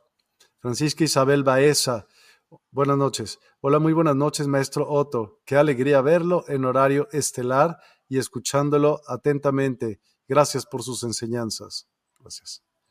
Norma Villarreal, saludos y bendiciones, compartido. Gracias, Norma, muy amable. Pues hasta ahora no creo que haya más preguntas. No hay más preguntas hasta ahorita. Sí que hay, que las digan, pero continúa, porfa.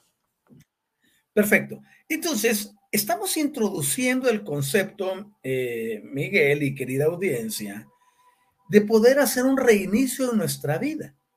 Ese reinicio tiene que ver con esa habilidad que poseemos todos de cambiar las circunstancias. A nosotros nos enseñaron que la realidad era como un castigo. Aquí naciste, aquí te quedas y aquí sufres. Nada, pamplinadas. Todos nosotros tenemos la libertad y por eso es importante empezar a incursionar en el plano cuántico. En el plano cuántico, inclusive, no solamente podemos ir a hacer cosas del pasado, checar el Akash, poder hacer lo que se nos venga en gana, sino también podemos alterar las circunstancias a nuestro sabor y antojo. Por supuesto, dentro de un sistema que está establecido, porque cuando ya hemos evolucionado, nosotros únicamente podemos utilizar toda la fuerza que tenemos y toda la energía para edificar, para construir, para hacer de este mundo un lugar mejor. Entonces, ¿qué esperamos cuando hablamos de reiniciar la realidad? La mayoría de las personas dicen inicie su, reinicie su realidad convirtiéndose a tal religión.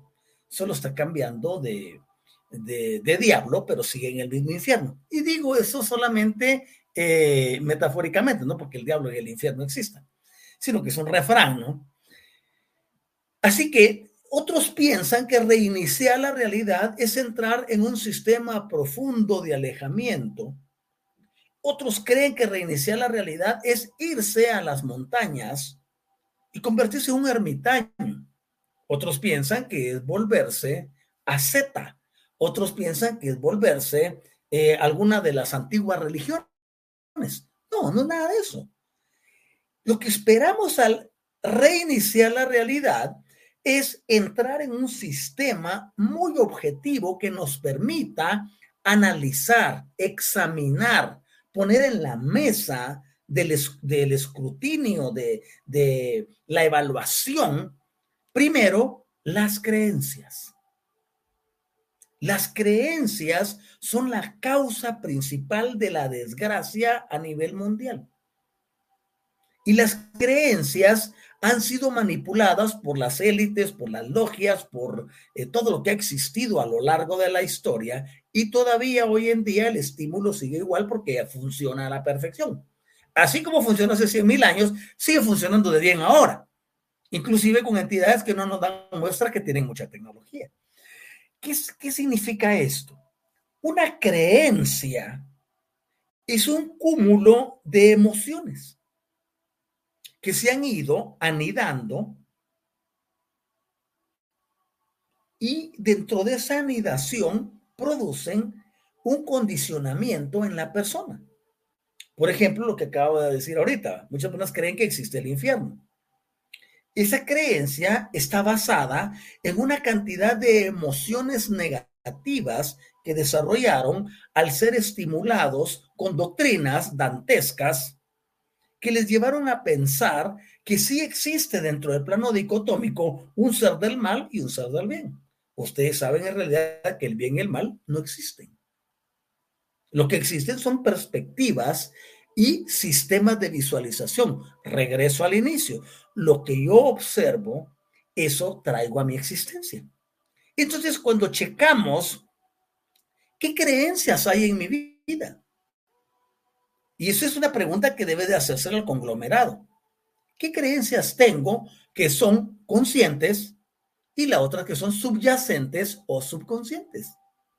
Por ejemplo, nosotros venimos de árboles genealógicos. Por lo menos tenemos eh, un buen de ancestros, ¿vale?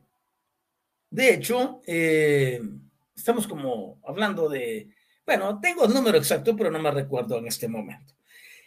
En esa línea genética, recuerden ustedes que los genes van guardando una información en las moléculas de ADN. Entonces tenemos el ADN, que es el ácido desoxirribonucleico, tenemos el ARN, que es el ácido ribonucleico, tenemos las moléculas y tenemos otras cosas muy especiales como los cromosomas. Tenemos otras cosas muy especiales como los genes en sí. Pero también tenemos otras más especiales que se llaman codones, que son la sumatoria de tres ácidos nucleicos combinados que producen una combinación de seis para producir un codón, que se encargan de resguardar la información que viene de generaciones. Dentro de esa información que viene de generaciones, viene el temor, viene el odio, viene el rencor, vienen los problemas no resueltos de nuestros antepasados, vienen tantas cosas. Por eso nosotros nos tenemos que parar en un momento donde decimos, hasta aquí llegó esto. Y para eso hay tantas disciplinas, ¿no? Dice, mire, que haga un árbol genealógico, que haya una eh, constelación familiar, que haga una regresión, híjole, bueno, tantas cosas, ¿no?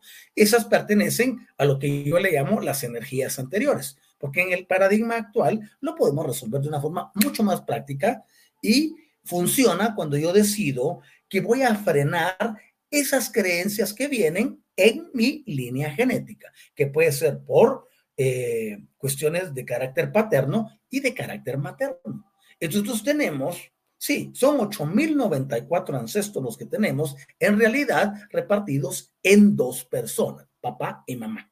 Ok, imagínense 8.000 sujetos para atrás, no manches. ¿Qué vino mezclándose ahí? Ninguno le ha puesto alto. Pues obviamente no podía porque no tenían el conocimiento, tenían eh, la ciencia, no se había arreglado el sistema magnético, no había habido nada de eso. Por eso es que hoy en día es tan fácil resolver esos asuntos. Entonces, al checar las creencias, nos damos cuenta que estas son limitantes. Las creencias siempre nos van a llevar a reducir nuestro radio de acción, a actuar de acuerdo al pensamiento de un tercero. Y ese tercero va a controlar nuestra vida directa o indirectamente. Aquí entran otra cantidad de aspectos. Por ejemplo, el hecho, si voy a hablar de una creencia que está relacionada con eh, esto que les dije, ¿no? El infierno, por ejemplo o lo que es tan común en las religiones, el, enemigo, el adversario, el diablo, el satanás, como le llaman. La persona viene y cree que existe esa, esa entidad. Y como tiene su intención y su atención y su proceso de observación puesto en eso, la entidad se le manifiesta. Pero no porque exista, sino porque él mismo la trae a la existencia. Entonces, las personas se convierten en aquello en que se enfoca. Entonces, tenemos que, al esperar el reinicio de la, de la, de la realidad, uno, examinamos las creencias, pero también vamos y examinamos los sentimientos. También procedemos a hacer un examen de los pensamientos. Y no solo de los pensamientos, sino de las perspectivas del entorno que afectan nuestra realidad. La mayoría de las personas vive presa de lo que existe afuera. Por ejemplo, veamos la inteligencia religiosa. Porque yo no le hago de mérito a nadie. Tú lo mencionas en un momento. Cada uno crea su propio mundo, su propio rollo, etc. Entonces vienen y se le da vida a muchas cosas. ¿cuál es la primera de las perspectivas del entorno que afectan la realidad de las personas? El temor, el miedo, la inseguridad, la falta de conocimiento de sí mismo. Eso produce desestabilización emocional. Eso altera la conducta. Eso produce psicosis, produce depresión y puede llevar a las personas a desenlaces fatales. Ahora bien, si nosotros nos damos cuenta que todas esas perspectivas del entorno que afectan a nuestra realidad proceden de los pensamientos que tenemos, la calidad de tus pensamientos está determinada también por la calidad de tus sentimientos y o emociones. Estas producirán un efecto que te hundirá o te levantará. Pero quien decide la realidad en tu vida y a dónde te dirige eres tú mismo. Pero vemos, dije, hablé algo de la inteligencia religiosa. La inteligencia religiosa te dice, lo primero que tú necesitas es protección. Si yo pongo una tienda esotérica y me dedico a vender cosas sobre protección, son las que tienen más comercio. Las personas, quieren, eh, híjole, un montón de cosas, porque me quiero proteger. Yo inclusive, en experiencias anteriores, tenía personas que no podían dormirse. Oye, oye esto, no podían dormirse si no tenían su Biblia abierta en el Salmo 91. ¿Y qué dice el Salmo 91? El que habita el abrigo del Altísimo mora bajo la sombra del Omnipotente. Diré yo a Jehová, esperanza mía, castigo mío, mi Dios en quien confiaré. Él te librará del cazador, él te librará de no sé qué. ¿Qué andan buscando? Protección. Porque les vendieron el miedo, les venden la solución. dejemos la Biblia a un lado y el judaísmo. Vayámonos al cristianismo eh, este, inicial. Ah, no, sí hay un, un ser maligno que te anda buscando, pero te voy a poner a un arcángel que te defienda. Ah, entonces todos se vuelven devotos. Si tú hablas de arcángeles, si hablas de energías, energías a las que le llamamos arcángeles, pero que en realidad su nombre principal son príncipes elevados. Entonces vienen y dice, ¿quién es el que tiene liderazgo? Ah, Miguel. ¿Cuáles son las, las, imágenes que más se venden o las réplicas en resina, en los materiales que tú quieras? Miguel y luego le ponen un San. Así es San, es porque está mejor, no tiene más poder. Cuestiones puramente de creencias. Pueden rodearse de 100 figuras de Miguel, o sea, Miguel como le llamen, pero el miedo no se les va a quitar, porque siempre están, están requiriendo de un ente exterior. Por eso hablo de las perspectivas del entorno que afectan la realidad. Las personas salen a la calle con temor de ser asaltadas o ser alcanzadas por una bala perdida, o ser víctimas de algo. Y dentro de ese concepto que manejan, están atrayendo esas circunstancias, porque somos los creadores de nuestra realidad por la calidad de pensamientos y la calidad de sentimientos que tenemos. Este es el reinicio, lleva y dice a la persona, vuélvete responsable de ti mismo. No manches, entiende que todo lo que tú hagas, todo lo que tú creas, todo lo que tú sientas, en eso te vas a convertir. Por eso yo tengo un juego de palabras que dice, como pienso, siento, como siento, actúo. Como siento, pienso, como pienso, actúo. O viceversa, actúo como siento y pienso, o actúo como pienso y siento. Todo nuestro organismo va a reaccionar y accionar, produciendo en nosotros reacciones químicas llámese el, eh, nuestro sistema endocrino, nuestras glándulas producen hormonas. Y esas hormonas van a hacer que tengamos miedo o que desarrollemos valor.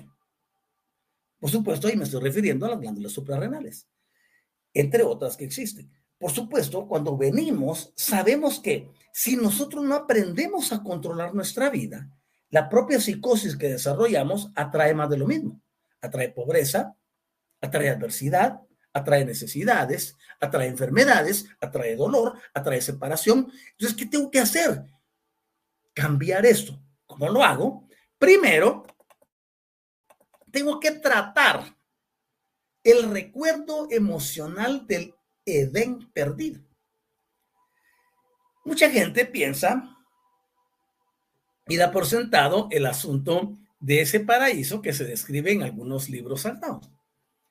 Pero ese paraíso del Edén, todos dicen, ah, dichoso Adán porque no tuvo suegra, ¿no? Otros dicen, ah, dichoso porque... dichoso porque no tenía que trabajar el güey, ¿no?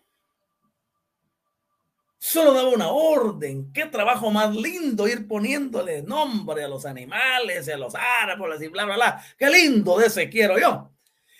Ese recuerdo emocional del Edén perdido está presente en todas las personas y hoy en día se manifiesta como el pensamiento mágico.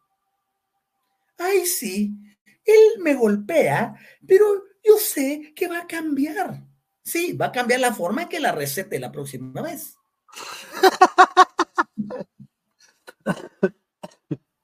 Entonces, se tienen idealismos. Se tiene aquella particularidad de esperar que todo cambie de una forma suprema. Eso se llama irresponsabilidad. Ahora bien, ¿por qué primero tenemos que sanar y tratar, liberarnos y poder controlar el recuerdo emocional del Edén perdido? Porque en ese lugar no había necesidad alguna de tomar decisiones. No había necesidad de ser responsable de algo. Todo valía, ¿no? Ahora bien, en la existencia presente, si tú no tomas decisiones correctas, tendrás que vivir las consecuencias. Oye eso. Tendrás que vivir las consecuencias. Si una persona no se hace responsable de su vida, automáticamente cederá su poder a otra entidad. Entonces, yo manejo palabras muy claves. Responsabilidad, perseverancia, disciplina, compromiso, entrega, perseverancia. Si ustedes se dan cuenta, son la clave para cambiar. Pero ¿qué te enseña el sistema? No, pon tu confianza en X y todo te será resuelto. Siguen alimentando ese pensamiento y ese recuerdo emocional del Edén perdido donde no había que tomar decisiones ni había que ser responsables. Entonces las religiones lo que han creado es un conglomerado de irresponsables que no saben tomar decisiones porque no tienen madurez interna. Por eso dentro del nuevo paradigma, lo primero que llevamos a la persona es a reconocer el contrato. Y dentro del contrato le decimos, todo lo que te está sucediendo, tú, tú y solamente tú y nadie más que tú fuiste quien lo escribió. Y esa parte ya llevamos a las personas y las empoderamos. Dicen, ah, sí, híjole, no me está yendo bien, pero de plano, eso fue, ahora no es la culpable mi mujer, no es el suegro, no es la suegra, no es el tío, no es, el gobierno, no es el sistema, no es nada. El culpable de que las cosas no estén saliendo bien soy yo mismo porque estoy siendo irresponsable al no tomar en serio aquello que escribí. Pero mi contrato no es una condena. Entonces empiezo a desarrollar sistemas de entendimiento donde llevo y digo, no, ahora sí voy a tomar responsabilidad y voy a hacer que las cosas cambien. Entonces, podemos traer ese recuerdo emocional y podemos hacer dos cosas con él. Uno, situarlo en el punto cero, o dos, disolverlo. ¿Por qué razón? Queremos llegar al fin de desprendernos de ese pasado perfecto ficticio para que se presente en el momento actual o que se nos proyecte hacia el futuro, que es donde la mayoría vive, soñando. Por supuesto que soñar es precioso, siempre y cuando tus sueños estén dirigidos y precedidos de acciones. Todo sueño se convierte en realidad, pero hay que trabajar para ello. Ahora bien, cuando disolvemos eso, salimos del pensamiento maya y del pensamiento mágico, del pensamiento religioso, y podemos acceder al nuevo paradigma desde una perspectiva totalmente distinta. Ahora, para que eso se dé, primero tenemos que alterar, eh, analizar eh, los factores diarios que impactan nuestra realidad. Y dentro de esos factores, podemos hacer un análisis de la ciencia. No sé si voy a pasar trayendo a alguien, pero hay muchos que están fanatizados con el sol, por ejemplo. Haz que hoy la radiación, hasta ni el nombre, tú sí sabes de eso. La radiación no sé qué llegó a tal punto ahora. Híjole, y ahora puede haber una interferencia. Yo he estado esperando que todas las llamaradas solares vengan y realmente dejen al planeta sin comunicación y no se ha dado. ¿Y saben qué? No se va a dar. Tenemos un sistema que está diseñado para protegernos. Llamaradas solares ha habido todo el tiempo. Ahora bien, viene la ciencia. ¿no? A los que ahora están diseminando tal cosa, veamos lo que pasó hace tres años, cuatro años. Vendieron un temor y llevó a todas las personas a inhibirse y a desarrollar las psicosis más grandes, a tal grado que en lugares que nunca recibieron visitantes extranjeros, ni gente de otros lados, todos resultaron infectados. ¿Cómo se explica eso? ¿Es un efecto placebo? ¿Es un efecto nocebo? ¿Qué piensan ustedes? Y cuando avanzamos, nos damos cuenta entonces que los factores diarios que impactan nuestra realidad están en los teleноticieros. Entonces, díganme quiénes de ustedes han visto en un telenoticiero X, Y o Z que les digan qué está pasando en Europa con los agricultores. Ninguno. Eso no vende. Los patrocinadores no pagan para eso. Pagan, por el, pagan para que se den noticias sensacionalistas. Y dentro de ese sensacionalismo, por ejemplo, lo del cambio climático, no hay ningún problema con el, con el clima. Ninguno. Veíamos eh, gentilmente, una persona que está en el programa me compartió un video de cómo se están dando eh, los incendios en la sierra, en las montañas. Y uno dice, ah, ese es otro invento, esos videitos que hacen. Pero viene una de nuestras discípulas y dice, precisamente anoche, oiga maestro, dice, aquí tenemos casos de las bolitas que han caído sobre los eh, parabrisas de los vehículos y cómo los consume en el instante. O sea, no se está elucubrando.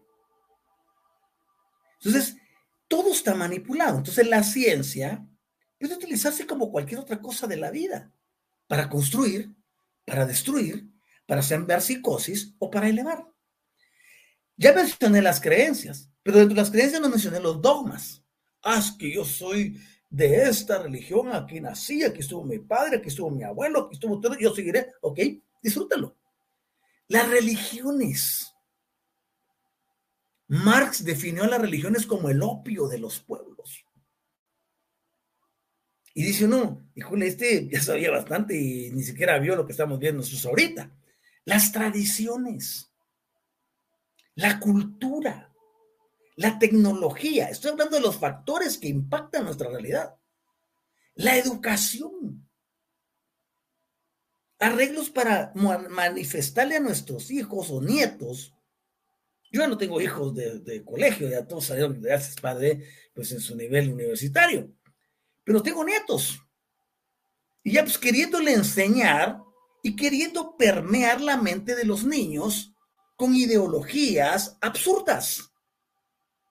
Entonces, todo lo que ocurre, todo lo que sucede está perfectamente diseñado para impactar nuestra realidad a diario. Y hay tantas otras influencias que han contribuido y que la mayoría las adopta y le da forma a su realidad. Yo no quiero vivir una realidad que me estén imponiendo. Yo deseo vivir la mía. Y para ello tengo que aprender a emanciparme. Tengo que aprender a ir más allá. Y dentro de ese más allá, comenzamos a ver que las cosas pues sí pueden cambiarse. Las personas pueden cambiar su realidad. Las personas tienen que aprender a cuestionar y a desafiar todas esas influencias, aperturándose a nuevos paradigmas. El status quo obedece a pensamientos que están enraizados. A eso le llamamos hábitos. Entonces, si una persona en realidad quiere cambiar su vida, tiene que comenzar consigo mismo haciendo una revisión exhaustiva de estas cosas que he mencionado. Y dentro de ese concepto se requiere elevar el entendimiento del papel que la mente desempeña. Y yo pregunto, ¿qué es la mente? La mayoría dice, la mente son los pensamientos.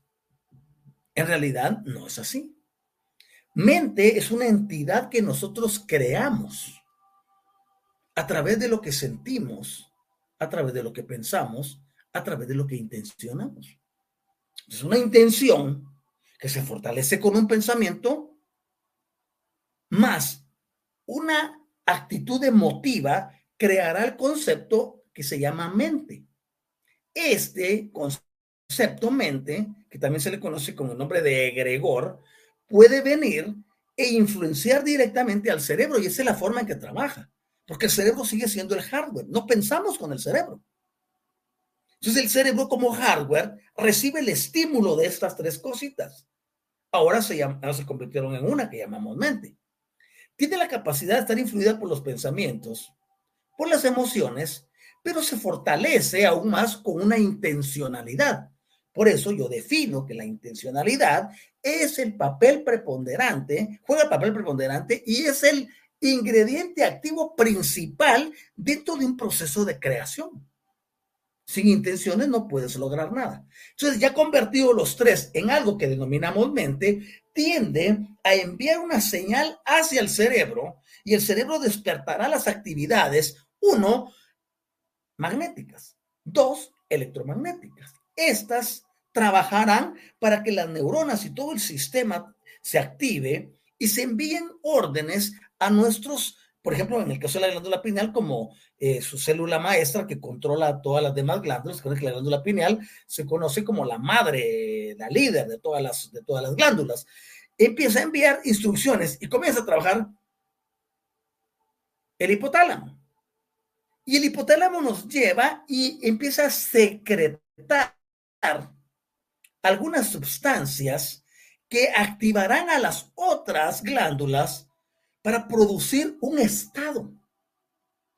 Entonces es importantísimo que nosotros veamos que de esta forma se afecta nuestra percepción de la realidad porque está influida por lo que sentimos, por nuestras emociones, pero también está influenciado por nuestros pensamientos y estos se convertirán en acciones automáticas en un individuo.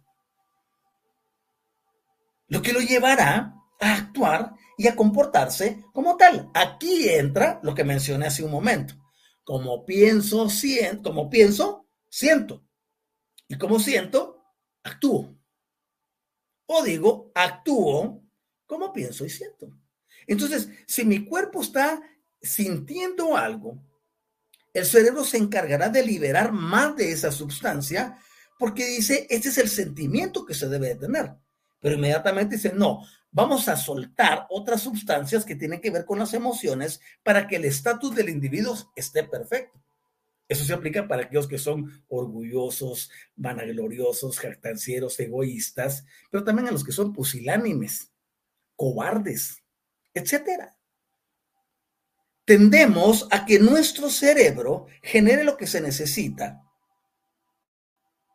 para darnos ese estado en el que nos sentimos muy bien.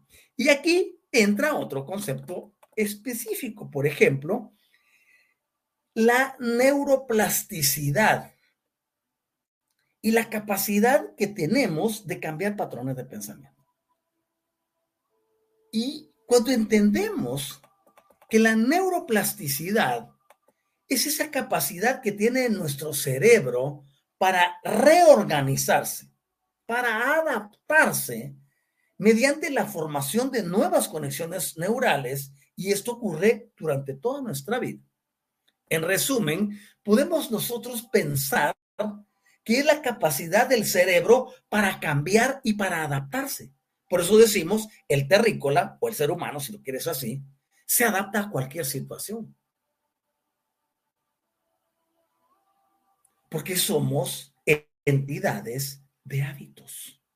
Pero todo ello procede de la forma en que manejamos los pensamientos, las emociones y las intenciones. Otra vez hay que venir y hacer un examen, un autoexamen. ¿Cómo utilizo mis emociones? ¿Cómo estoy utilizando el poder de intencionalidad? Eso es si la persona tiene ya a la conciencia gobernando y controlando a todos los demás ámbitos.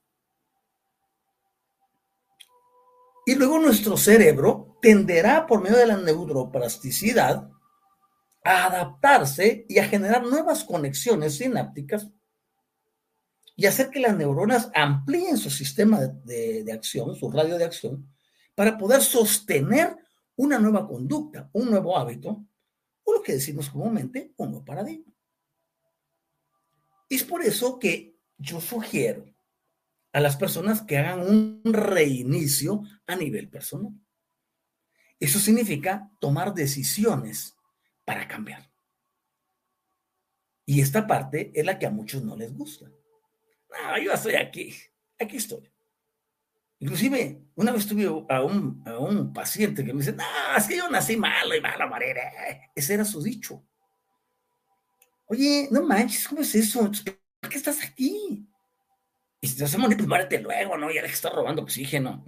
Eh, y me dice, no, es que así, entonces su mente estaba enviando esas, esas señales al cerebro y el cerebro desarrolla la neuroplasticidad y comienza a crear eventos para que él se mantenga malo. Porque su misma confesión dice, nací malo y malo moriré. Pues, pues yo agarro y lo mando al profesor, a mí no me afecta. Entonces, las personas reciben aquello en lo que piensan, aquello que desarrollan. Y llega un momento en que los hábitos son tan fuertes que pueden convertirse también en mente. Por eso algunas cosas son mecánicas y automáticas. Y con ello podemos lograr muchas cosas. Yo no sé Miguelito, parece que las personas se quedaron así como que ya no quisieron preguntar nada. Quiero tomar un poquito de agua en lo que vemos si existe algún otro comentario, que eso fue una de las cosas que dijimos al principio, ¿no? Que participen activamente. Sí, hay un comentario de parte de Sara, que no sé por qué no se deja poner. Pero dice, este punto que acaba de tocar me parece importante sobre el hecho de responsabilidad. Perdón. Ahí está. Este punto que acaba de tocar me parece importante sobre el hecho de responsabilidad de cada quien y que son y deben ser primordiales para el crecimiento del acervo individual para poder hacer las cosas de utilidad a nivel personal y a nivel global a través de pensamientos y acciones. Bueno, yo lo entiendo así. Pedro Prieto. Lo último timo en tecnología está hecho para el progreso de la humanidad cuando está bien utilizada. Puede ser útil como espérame, perdón, cuando está bien utilizada, pero sí como para surgir también puede ser utilidad para hacer el mal. Y es lo que muchos haciendo, llevando el caos a muchos pueblos y hacen sufrir a muchos inocentes. En este caso, ¿qué se podría hacer para evitar estos actos que están acabando con la naturaleza y muchos humanos inocentes? Nosotros anoche, por ejemplo, en Élite 12, que es donde nos reunimos para hacer sanaciones eh, cuánticas y para activar muchos procesos que la mayoría desconoce, anoche estuvimos trabajando precisamente en ese ámbito y dilucidamos con los discípulos acerca de qué se puede hacer, cómo se puede controlar esto. Y algunos decían, no, pues enviémosles amor y enviemos no sé qué cosa a las personas. Y yo digo, tengan en cuenta que quien está operando un dron para ir a destruir un lugar, para causar X o Y circunstancia, está obedeciendo órdenes. Ese es su trabajo. Entonces, uno tiene que buscar esas soluciones en otras esferas, a otros niveles, y es precisamente lo que nos dedicamos a hacer nosotros en esas reuniones. ¿Vale? Ok, ¿y qué, qué, qué, qué pudieron acordar que pudieras hacer? Eh, hicimos un trabajo energético donde vamos y trabajamos a nivel de entidades. De nada me sirve a mí venir y querer transformar y cambiar arbitrariamente a alguien que está operando, está trabajando desde un punto de vista destructivo debe de llegarle su momento. Aquí es donde vienen las complejidades del asunto. Entonces, si yo no quiero introducirme en el contrato de nadie para no hacerme partícipe de sus obras, tengo que ser más inteligente y saber quién controla al que está controlando. Y quién es el jefe del que está controlando. Y desde ese punto, nosotros podemos hacer muchas cosas. Por supuesto, eso eh, se hace a un nivel diferente, utilizando técnicas diferentes, que de momento no puedo decirlas en el programa. Okay. Otto, estamos llegando casi al final de esta emisión, que ha estado llena de información, que hay muchas cosas que pensar. Em, ¿Te gustaría eh, tener un momento meditativo, algún ejercicio meditativo? Sí, de hecho creo que sería fantástico. Eh, ya habrá oportunidad de terminar esto porque obviamente es muy extenso.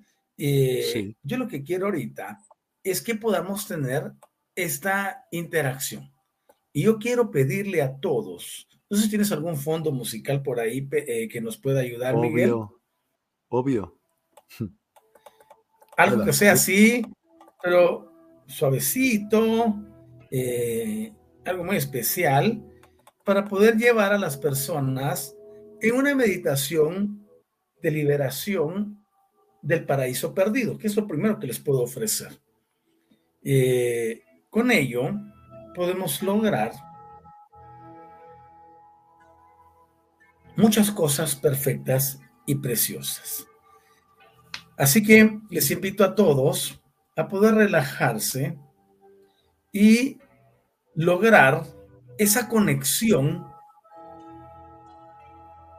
que nos lleve y nos eleve a un plano superior. Dentro de ese contexto, nosotros podemos esperar que se den muchas cosas en nuestras vidas. Yo les invito a todos a sellar las energías con este mudra precioso. Este mudra, la mayoría dice, no, pues ese es el símbolo de la oración, de la plegaria, del rezo, de los decretos. No, en realidad este te sirve para poder frente a frente tus energías. Está la energía negativa en tu mano izquierda y está la energía positiva en la mano derecha. Yo te invito a sellar las energías. Te invito a cerrar, bueno, los ojos no se pueden cerrar. Te invito a, a cerrar tus párpados para cubrir tus ojos. Y así en esa actitud de energías selladas,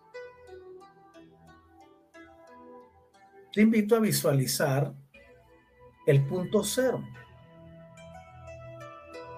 El punto cero es un lugar tan precioso. Es de lo más cercano a la divinidad,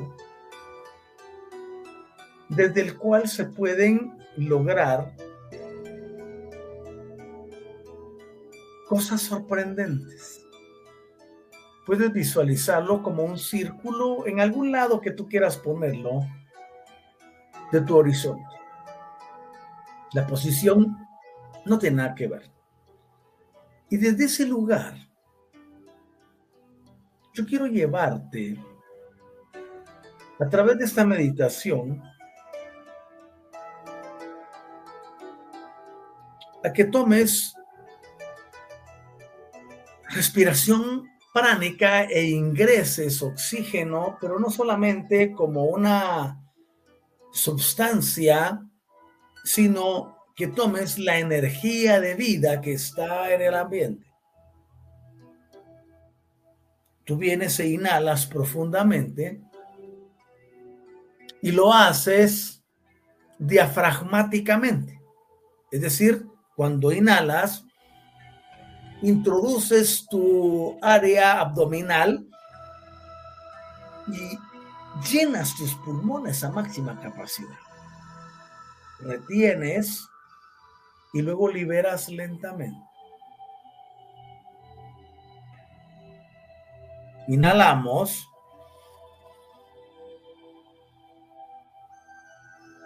retenemos y liberamos utilizando la boca. Ustedes ven que utilizo mis manos porque esto es parte de la movilización energética que va a ayudar a todo el proceso de recarga de energía, ki, energía pránica o energía vital, como le llamamos.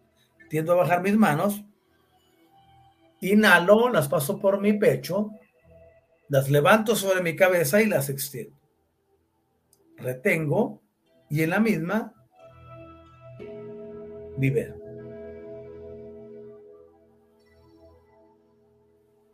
Después de haber hecho este ejercicio, hacemos respiraciones cortas para estabilizar el prana en nuestros centros energéticos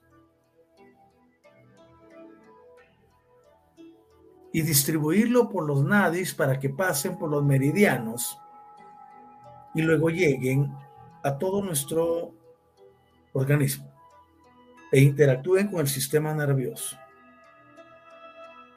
A estas alturas ya deberás debes estar experimentando una, una sensación de quietud, una sensación de paz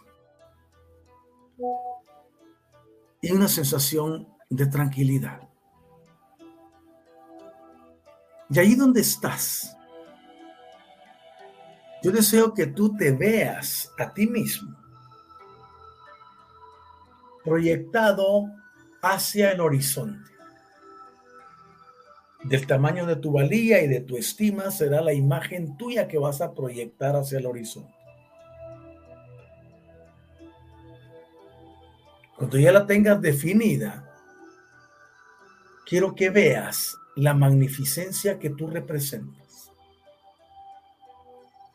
la grandeza de lo que eres, la plenitud de lo que representas. Y te desafío a que en esta visualización que estás haciendo, observes cómo se enciende tu cuerpo lumínicamente.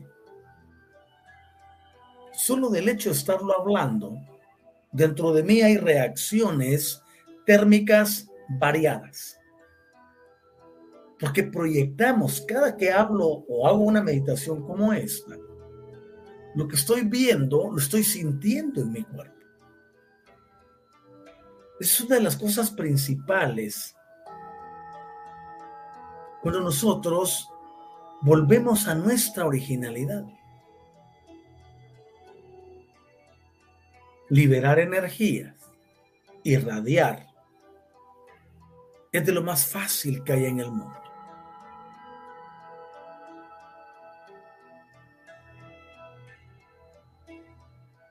Y ahora mismo puedo percibir cómo, al haber encendido mi vehículo, en esa imagen que estoy proyectando hacia el horizonte de mí mismo, puedo ver la grandeza y la plenitud de lo que soy y de lo que tú eres también debes de estarlo observando. Obsérvate único, perfecto, maravilloso, supremo, sobresaliente, exclusivo, exclusiva, perfecto, perfecta. En realidad, eso es lo que somos. Seres extraordinariamente maravillosos de sostener esa imagen de ti mismo, que muchos le llaman el yo superior, obsérvalo en la grandeza que representa. Y todo eso se hace realidad en tu cuerpo físico a través de la interfaz que tu cuerpo acá te ofrece. Y agradecemos por la grandeza que poseemos, que somos y que manifestamos. Y dentro de ese contexto, quiero que te veas a ti mismo y a ti misma actuando como un terrícola convencional que no ha querido, no ha podido o no sabía cómo cambiar su realidad. Alguien que siempre ha vivido pensando que las cosas se deben de dar mágicamente. Ahora te llevo en una visión hacia ese lugar donde existió lo que muchos llaman el paraíso. Y quiero que conmigo, imagínate que estamos descendiendo sobre la superficie de ese lugar paradisiaco y vemos la belleza a nuestro alrededor, la naturaleza. Lo más bello que te hayas imaginado en tu vida es superado de uno a un millón con lo que estás observando ahorita. A esto es a lo que las personas en la vida diaria le llaman el recuerdo del paraíso perdido, donde según ellos era un lugar donde no había responsabilidad ni que tomar decisiones. Pero estaban totalmente equivocados, porque ahora tú ves que hay trabajo que, está haciendo, que se están haciendo. Hay que cuidarlo, hay que cultivarlo, hay que labrarlo, hay que embellecerlo. Todo eso denota responsabilidad, compromiso, trabajo, entrega, imaginación, creatividad.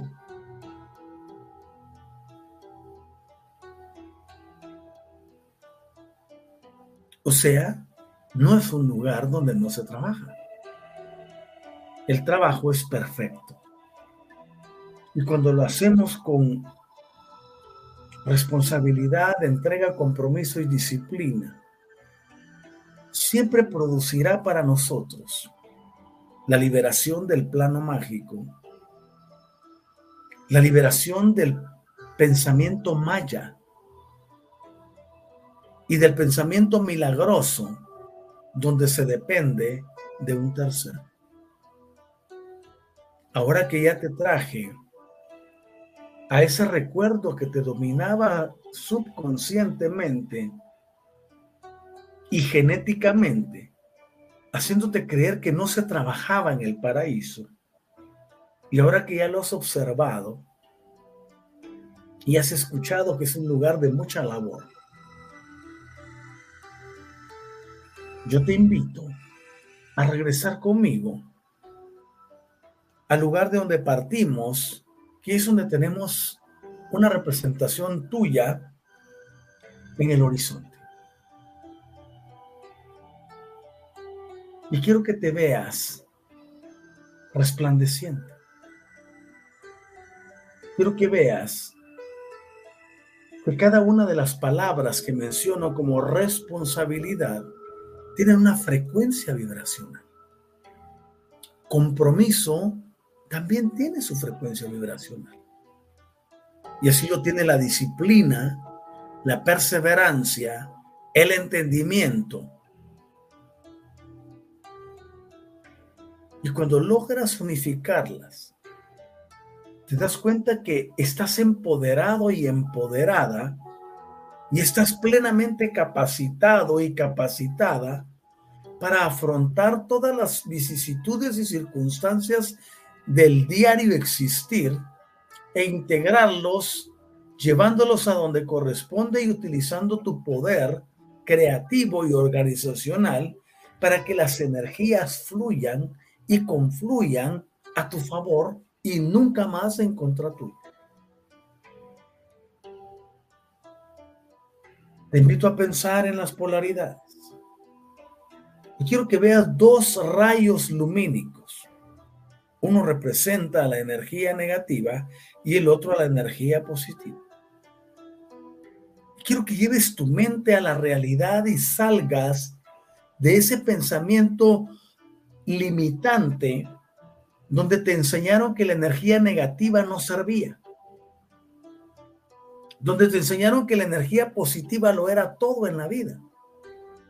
Y ahora le quitamos la máscara a todas esas doctrinas y les decimos, las dos energías son perfectas para nuestro más elevado bien. Y puedes ver que cuando las utilizas consciente y constructivamente, puedes alterar las circunstancias y puedes modificar los condicionamientos. Nunca un ser que ha sido positivo ha logrado el éxito integral. Tampoco el que se ha considerado negativo. Porque el plano dicotómico está relacionado directamente con la integración energética. yo te invito a aprender a coexistir y a desarrollar la cohesión de esas energías. Y te aseguro que tu plano existencial se transforma.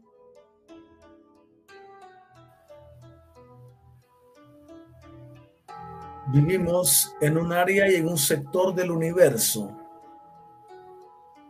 donde existe lo que tantos llaman con una palabra ya trillada, libre albedrío, que en realidad es la capacidad de elección que el terrícola posee. Para que haya elección requerimos que por lo menos existan dos posibilidades. A eso le llamamos el plano dicotómico o conocido también como la dualidad. Yo quiero que tú te veas más allá de la dualidad. Y es ahí donde introduzco el concepto del don de la neutralidad, donde tú señoreas, controlas y alteras tu realidad desde un punto neutral. Las energías no se pueden neutralizar pero tú sí puedes neutralizar tu condición para aprovecharte de las energías.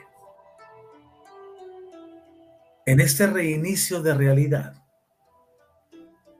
yo te invito a tomar decisiones que broten desde tu interior y que puedas modificar todo lo que existe a tu alrededor, comenzando con tus pensamientos, con tus emociones y lo que a diario creas y ya has creado con el concepto mente. Nuevamente te traigo de regreso a ese plano existencial donde estamos observando tu grandeza en una imagen tuya proyectada sobre el horizonte. ya a estas alturas de lo que llevamos, debes aprender, debes haber aprendido ya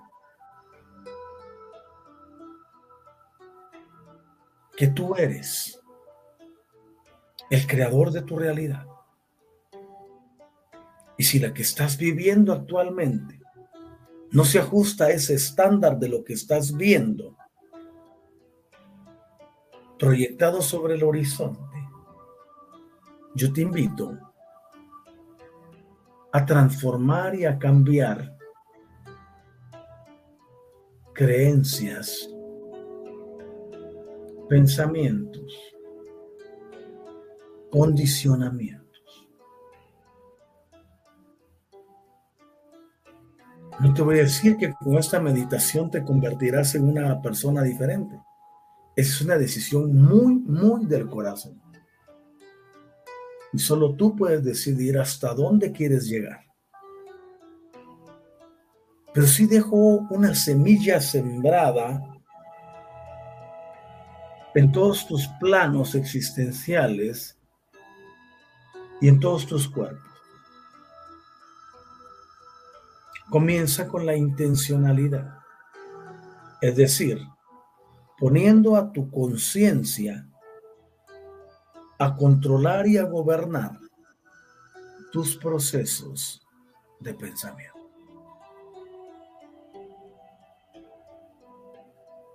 Quiero que tomes nuevamente una inspiración profunda.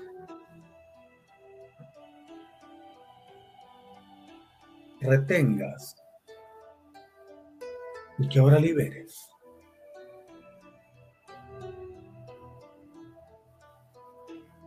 Lo hacemos dos veces más.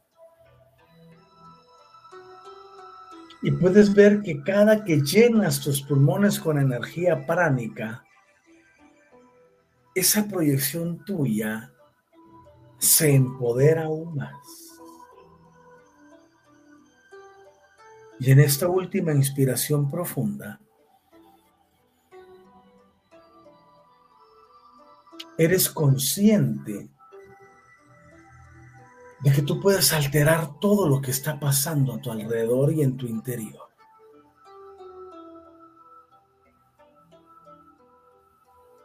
Te quedas respirando intermitentemente.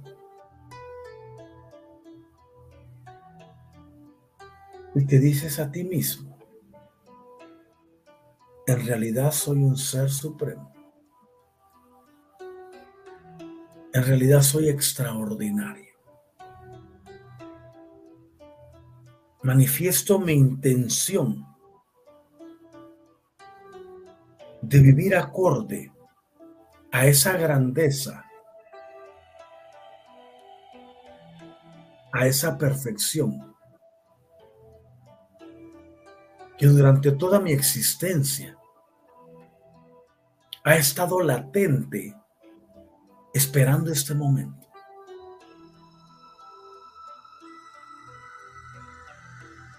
me doy permiso a mí mismo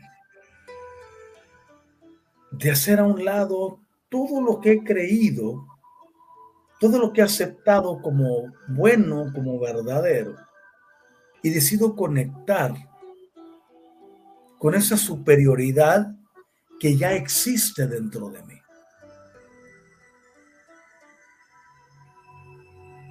Y desde esta superioridad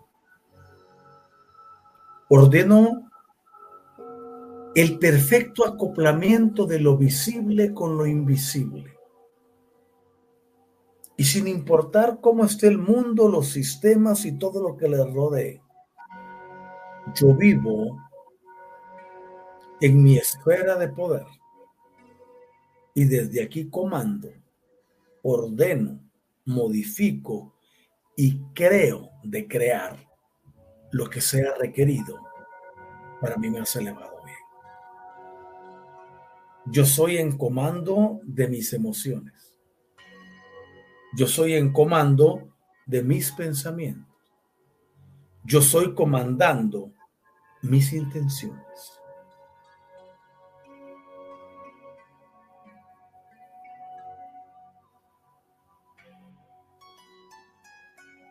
Te invito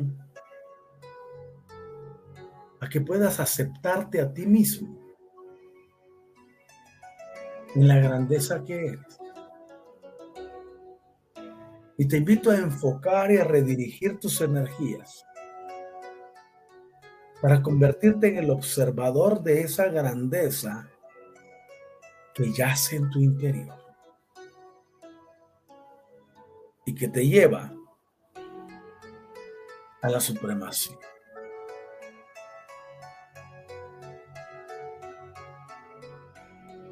inspiras normalmente.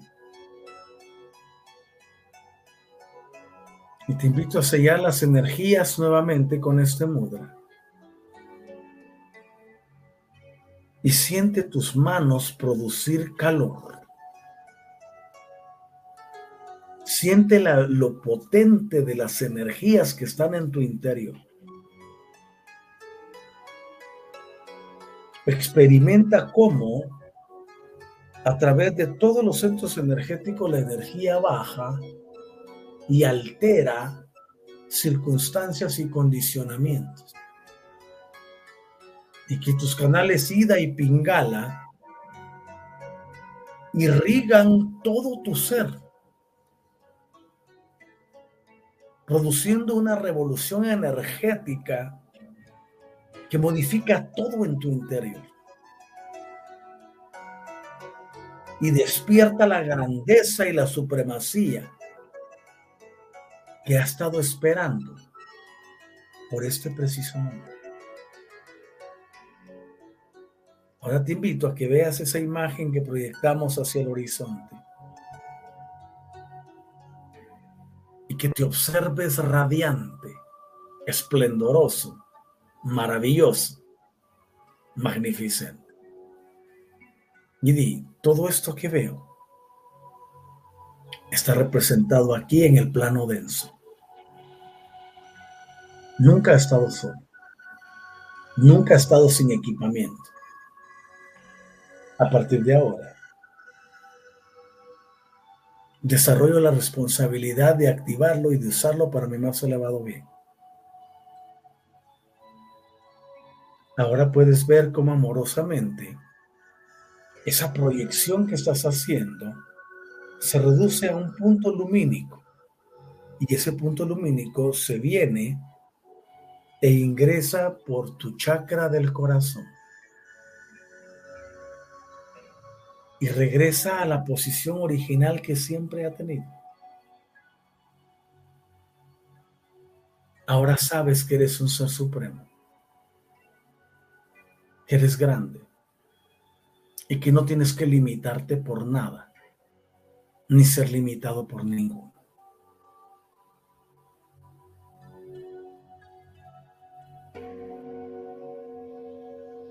Inhalamos suavemente. Liberamos. Y nos damos un autoabrazo.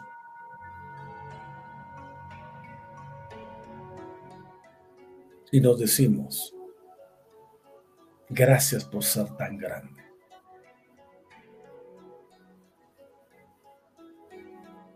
Gracias porque mi alma lo sabe todo.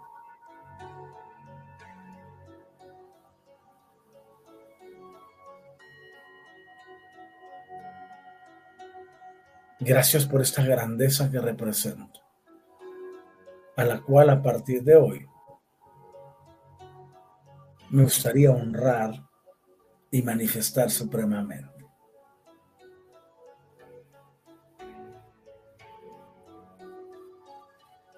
Muchas gracias. Muchas gracias. Muchas gracias. Y así es ya. En el aquí y en este eterno ahora.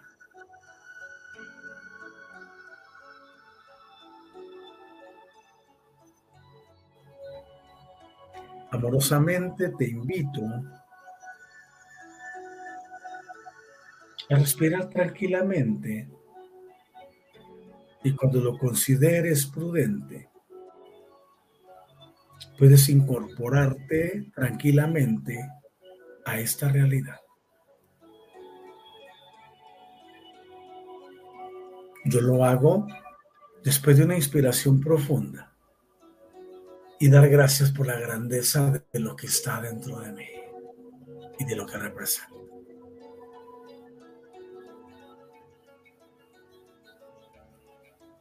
Así es ya.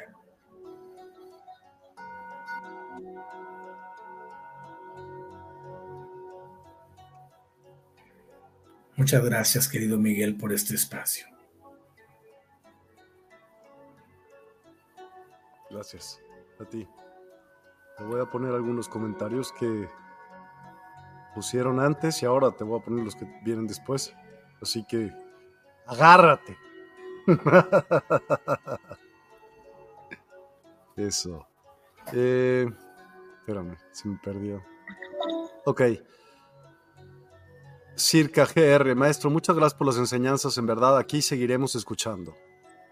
Patricia Rossi, gracias Doc, como siempre, fantástica charla. Jorge Matarrita Montes, estamos anonadados de tanta información. Por eso no contestaban. Iris García Rivera, eh, pero también existen los, los contratos y se sabe cómo va a morir uno o no. Estoy equivocada. Lo veremos en, en otra ocasión. ¿Por qué no hablamos de ese? Me gustaría hablar de los contratos en otro programa. Pedro Prieto, gracias a la Universidad de Despertar y al maestro Otto por los conocimientos compartidos, ya que nos aclaran muchas dudas. Para todos aquellos que nos escuchan y que no nos están viendo por eh, todos los podcasts y demás, dentro de Facebook eh, existe la Universidad de Despertar, una página que es eh, proveniente también de, que es parte de la misma red de Despierta, en la cual muchos, o algunos, no muchos, algunos de las personas y de los expertos que se presentan en Despierta también tienen sus propios programas. El doctor Otto tiene los días, Otto, ¿a qué hora? ¿Qué días? Martes, jueves y sábado, 8 de la mañana, hora de la Ciudad de México y de Guatemala. 8 de la mañana, hora de la Ciudad de México y de Guatemala. Exacto. Y, pueden consultar también el calendario en esa página de la Universidad del Despertar y pueden pues, ver todos los eventos y decirle, bueno, yo quiero asistir a esto. Hay muchos, varios eventos, entonces, donde se pueden pues identificar 100% con algunos, ¿no? Y también, pues, en despierta.online pueden verlo y todos los pasados también, todos los pasados que han, todos los programas pasados, aunque son un friego. No, no, les recomiendo así nomás. Sara, de verdad que usted invadió mi pensamiento, profesor, pues lo vi primeramente con su traje café claro, con su camisa guinda y su corbata en la reunión, y luego lo vi con un Pileus Galerus y la toga y el laurel al costado de sus parietales, junto con sus colegas. A ver si para la próxima me deja concentrar. A ver si para la próxima me deja concentrar. Jijiji y le puedo compartir que después de las dos inhalaciones finales me fui al punto cero y pleno. Usted sabe a qué me refiero, profesor. Gracias por su tiempo, conocimiento y compartido. Gracias. Muchas gracias, Sara. Norma Villarreal, gracias, gracias, gracias, maestro. Mi admiración eh, eh, y respeto en el corazón. Laura Hernández, Amador, mi triple gratitud por tan bella meditación.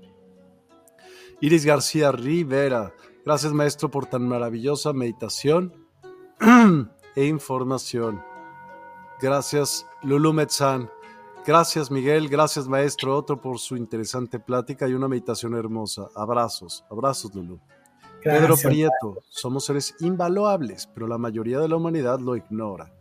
Capacitemos de la Universidad de Despertar, la cual nos provee de muchas conferencias que nos enseñan a valorarnos como seres únicos, invaluables. Gracias mil por todos estos aportes.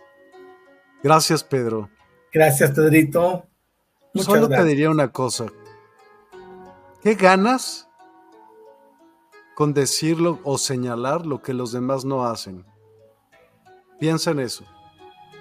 Si en serio te preocupas por ello es porque algo a ti también te hace ruido. Piénsalo y no es agresión, es en serio. El chiste no se trata de decir tú, sino se trata de decir yo a dónde quiero ir a dónde, como dijo Otto hoy en la meditación, el chiste es que tengas a dónde ir. Si no lo tienes, búscalo, de verdad búsquenlo. No, no más tú, Pedro, quien sea que nos esté escuchando y que nos vaya a escuchar. Es importantísimo tener un porqué, un para qué de la vida. Sin eso, el cerebro no se enfoca en lo que necesita hacer. Y entonces acabamos quejándonos y diciendo muchas cosas que no nos no nos van a beneficiar a nosotros mismos. Circe GR, me encantó esta charla, ojalá que se repita, aprenderemos más y resolveremos dudas. Gracias infinitas. Totalmente, y sigue también a Otto, al doctor Otto y a la Universidad del Despertar para que los puedas ver semana con semana. Y nosotros agendamos eh, temporalmente como una vez al mes o así, es lo que estamos haciendo, para tener diferentes pláticas y temas eh, de estos macabros como le gusta al doctor Otto. Hasta se ríe. Él ama. Buenas noches, maestro. Pronoya. Ok. Desde Instagram nos dice Tere Pacheco, gracias maestro. Leticia Lira, gracias, muy hermosísimo. Eh, Lina, gracias. Leticia Lira, sentí mucho calor, sudó mi frente. Humano Magnético, gracias por compartir. Leticia Lira, gracias Miguel y maestro. Merceribarola, Merceribarola 24. Y cámbiate el nombre. Totalmente me pasa a mí. Ok. Pues les agradezco infinitamente también a ti, como siempre, con tu disposición y tu apertura para tocar varios temas que siempre son pues, un abre ojos para muchas personas y me parece que es un momento para abrir los ojos. Yo no sé si sea el momento de despertar a nadie o no, pero eso sí les digo, el que no lo haga la va a pasar muy mal. Así que es momento de unir fuerzas y no en el mal sentido, en fuerzas físicas, sino fuerzas mentales, como lo que platicamos aquí al principio. Vamos a hacer y a tener fines como humanidad. Sin eso, la raza está dispuesta o enterándose de que pues no tiene ningún fin, como lo que estamos platicando justo hoy y en la meditación. Sin un fin, ¿hacia dónde vas? Pues a buscar a ver qué tonterías se te ocurren y cómo las puedes tú resolver, pero nada en realidad que vaya a tener una trascendencia. Esa es mi opinión. ¿Qué opinas, Otto? No, totalmente de acuerdo. Estamos en un momentum para la humanidad. Y yo creo que la importancia del despertar es grande. Pero es grande también el conocer que nosotros jugamos un rol importantísimo en esta existencia. Yo quiero apuntalar algo, Miguel, a lo que acabas, acabas de decir. Venga. Sin nosotros, en este plano, actualmente, no es posible lograr todo lo que se tiene que lograr. O sea, eso quiero, eh, parte de la meditación fue que vieras la grandeza que hay en cada uno, que veamos esa grandeza que hay en cada uno, y llegar al punto de que si esa grandeza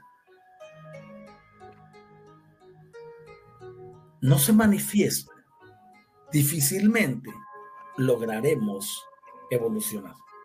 Y es por eso que yo creo firmemente en lo que dije al principio. Las personas son atraídas por convergencia magnética. Tú que amablemente nos sintonizaste. Muchas gracias. Muchas gracias a, mis discípulos amados que vinieron al programa. Les amo como solo ustedes saben. Y gracias a todas las personas que también participaron eh, de Despierta, de las distintas redes, y quienes vinieron también de lo que nosotros llamamos TIC normal. Todos son bienvenidos y a todos los amamos. Queremos que este mundo sea diferente, pero para que el mundo sea diferente, debemos comenzar diferenciando nosotros desde el interior. Así que Miguel, de verdad eternamente agradecido, manito. Es un gusto y un placer. Por este programa. Y de verdad, gracias a todos quienes nos dieron su tiempo. Por ejemplo, eh, quienes están en, la Argentina ahorita, son que es la una de la mañana y ahí están todavía en Chile en otros lugares, Perú, eh, Ecuador, etcétera. Gracias de verdad a todos, donde quiera que nos han sintonizado. Pues gracias, de verdad. Buenas noches, que descansen y que tengan suficiente tiempo para reflexionar en lo que ustedes quieran y que todo lo que ustedes quieran lo logren. Que sea así.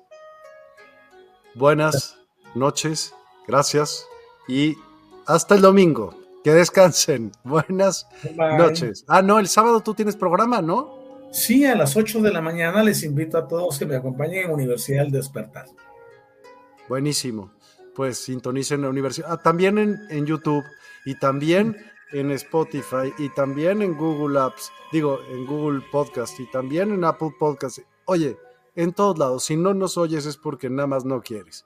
Préndele y escúchanos, date el tiempo para poder crecer tú. Todo es para, por y para ti, no es eh, Como bien decía el maestro, no existe hacer el bien común, es hacer el bien hacia ti. Y con eso lo haces hacia todos. Gracias y buenas noches a todos. Que descansen. Hasta el domingo. Adiós, hasta pronto.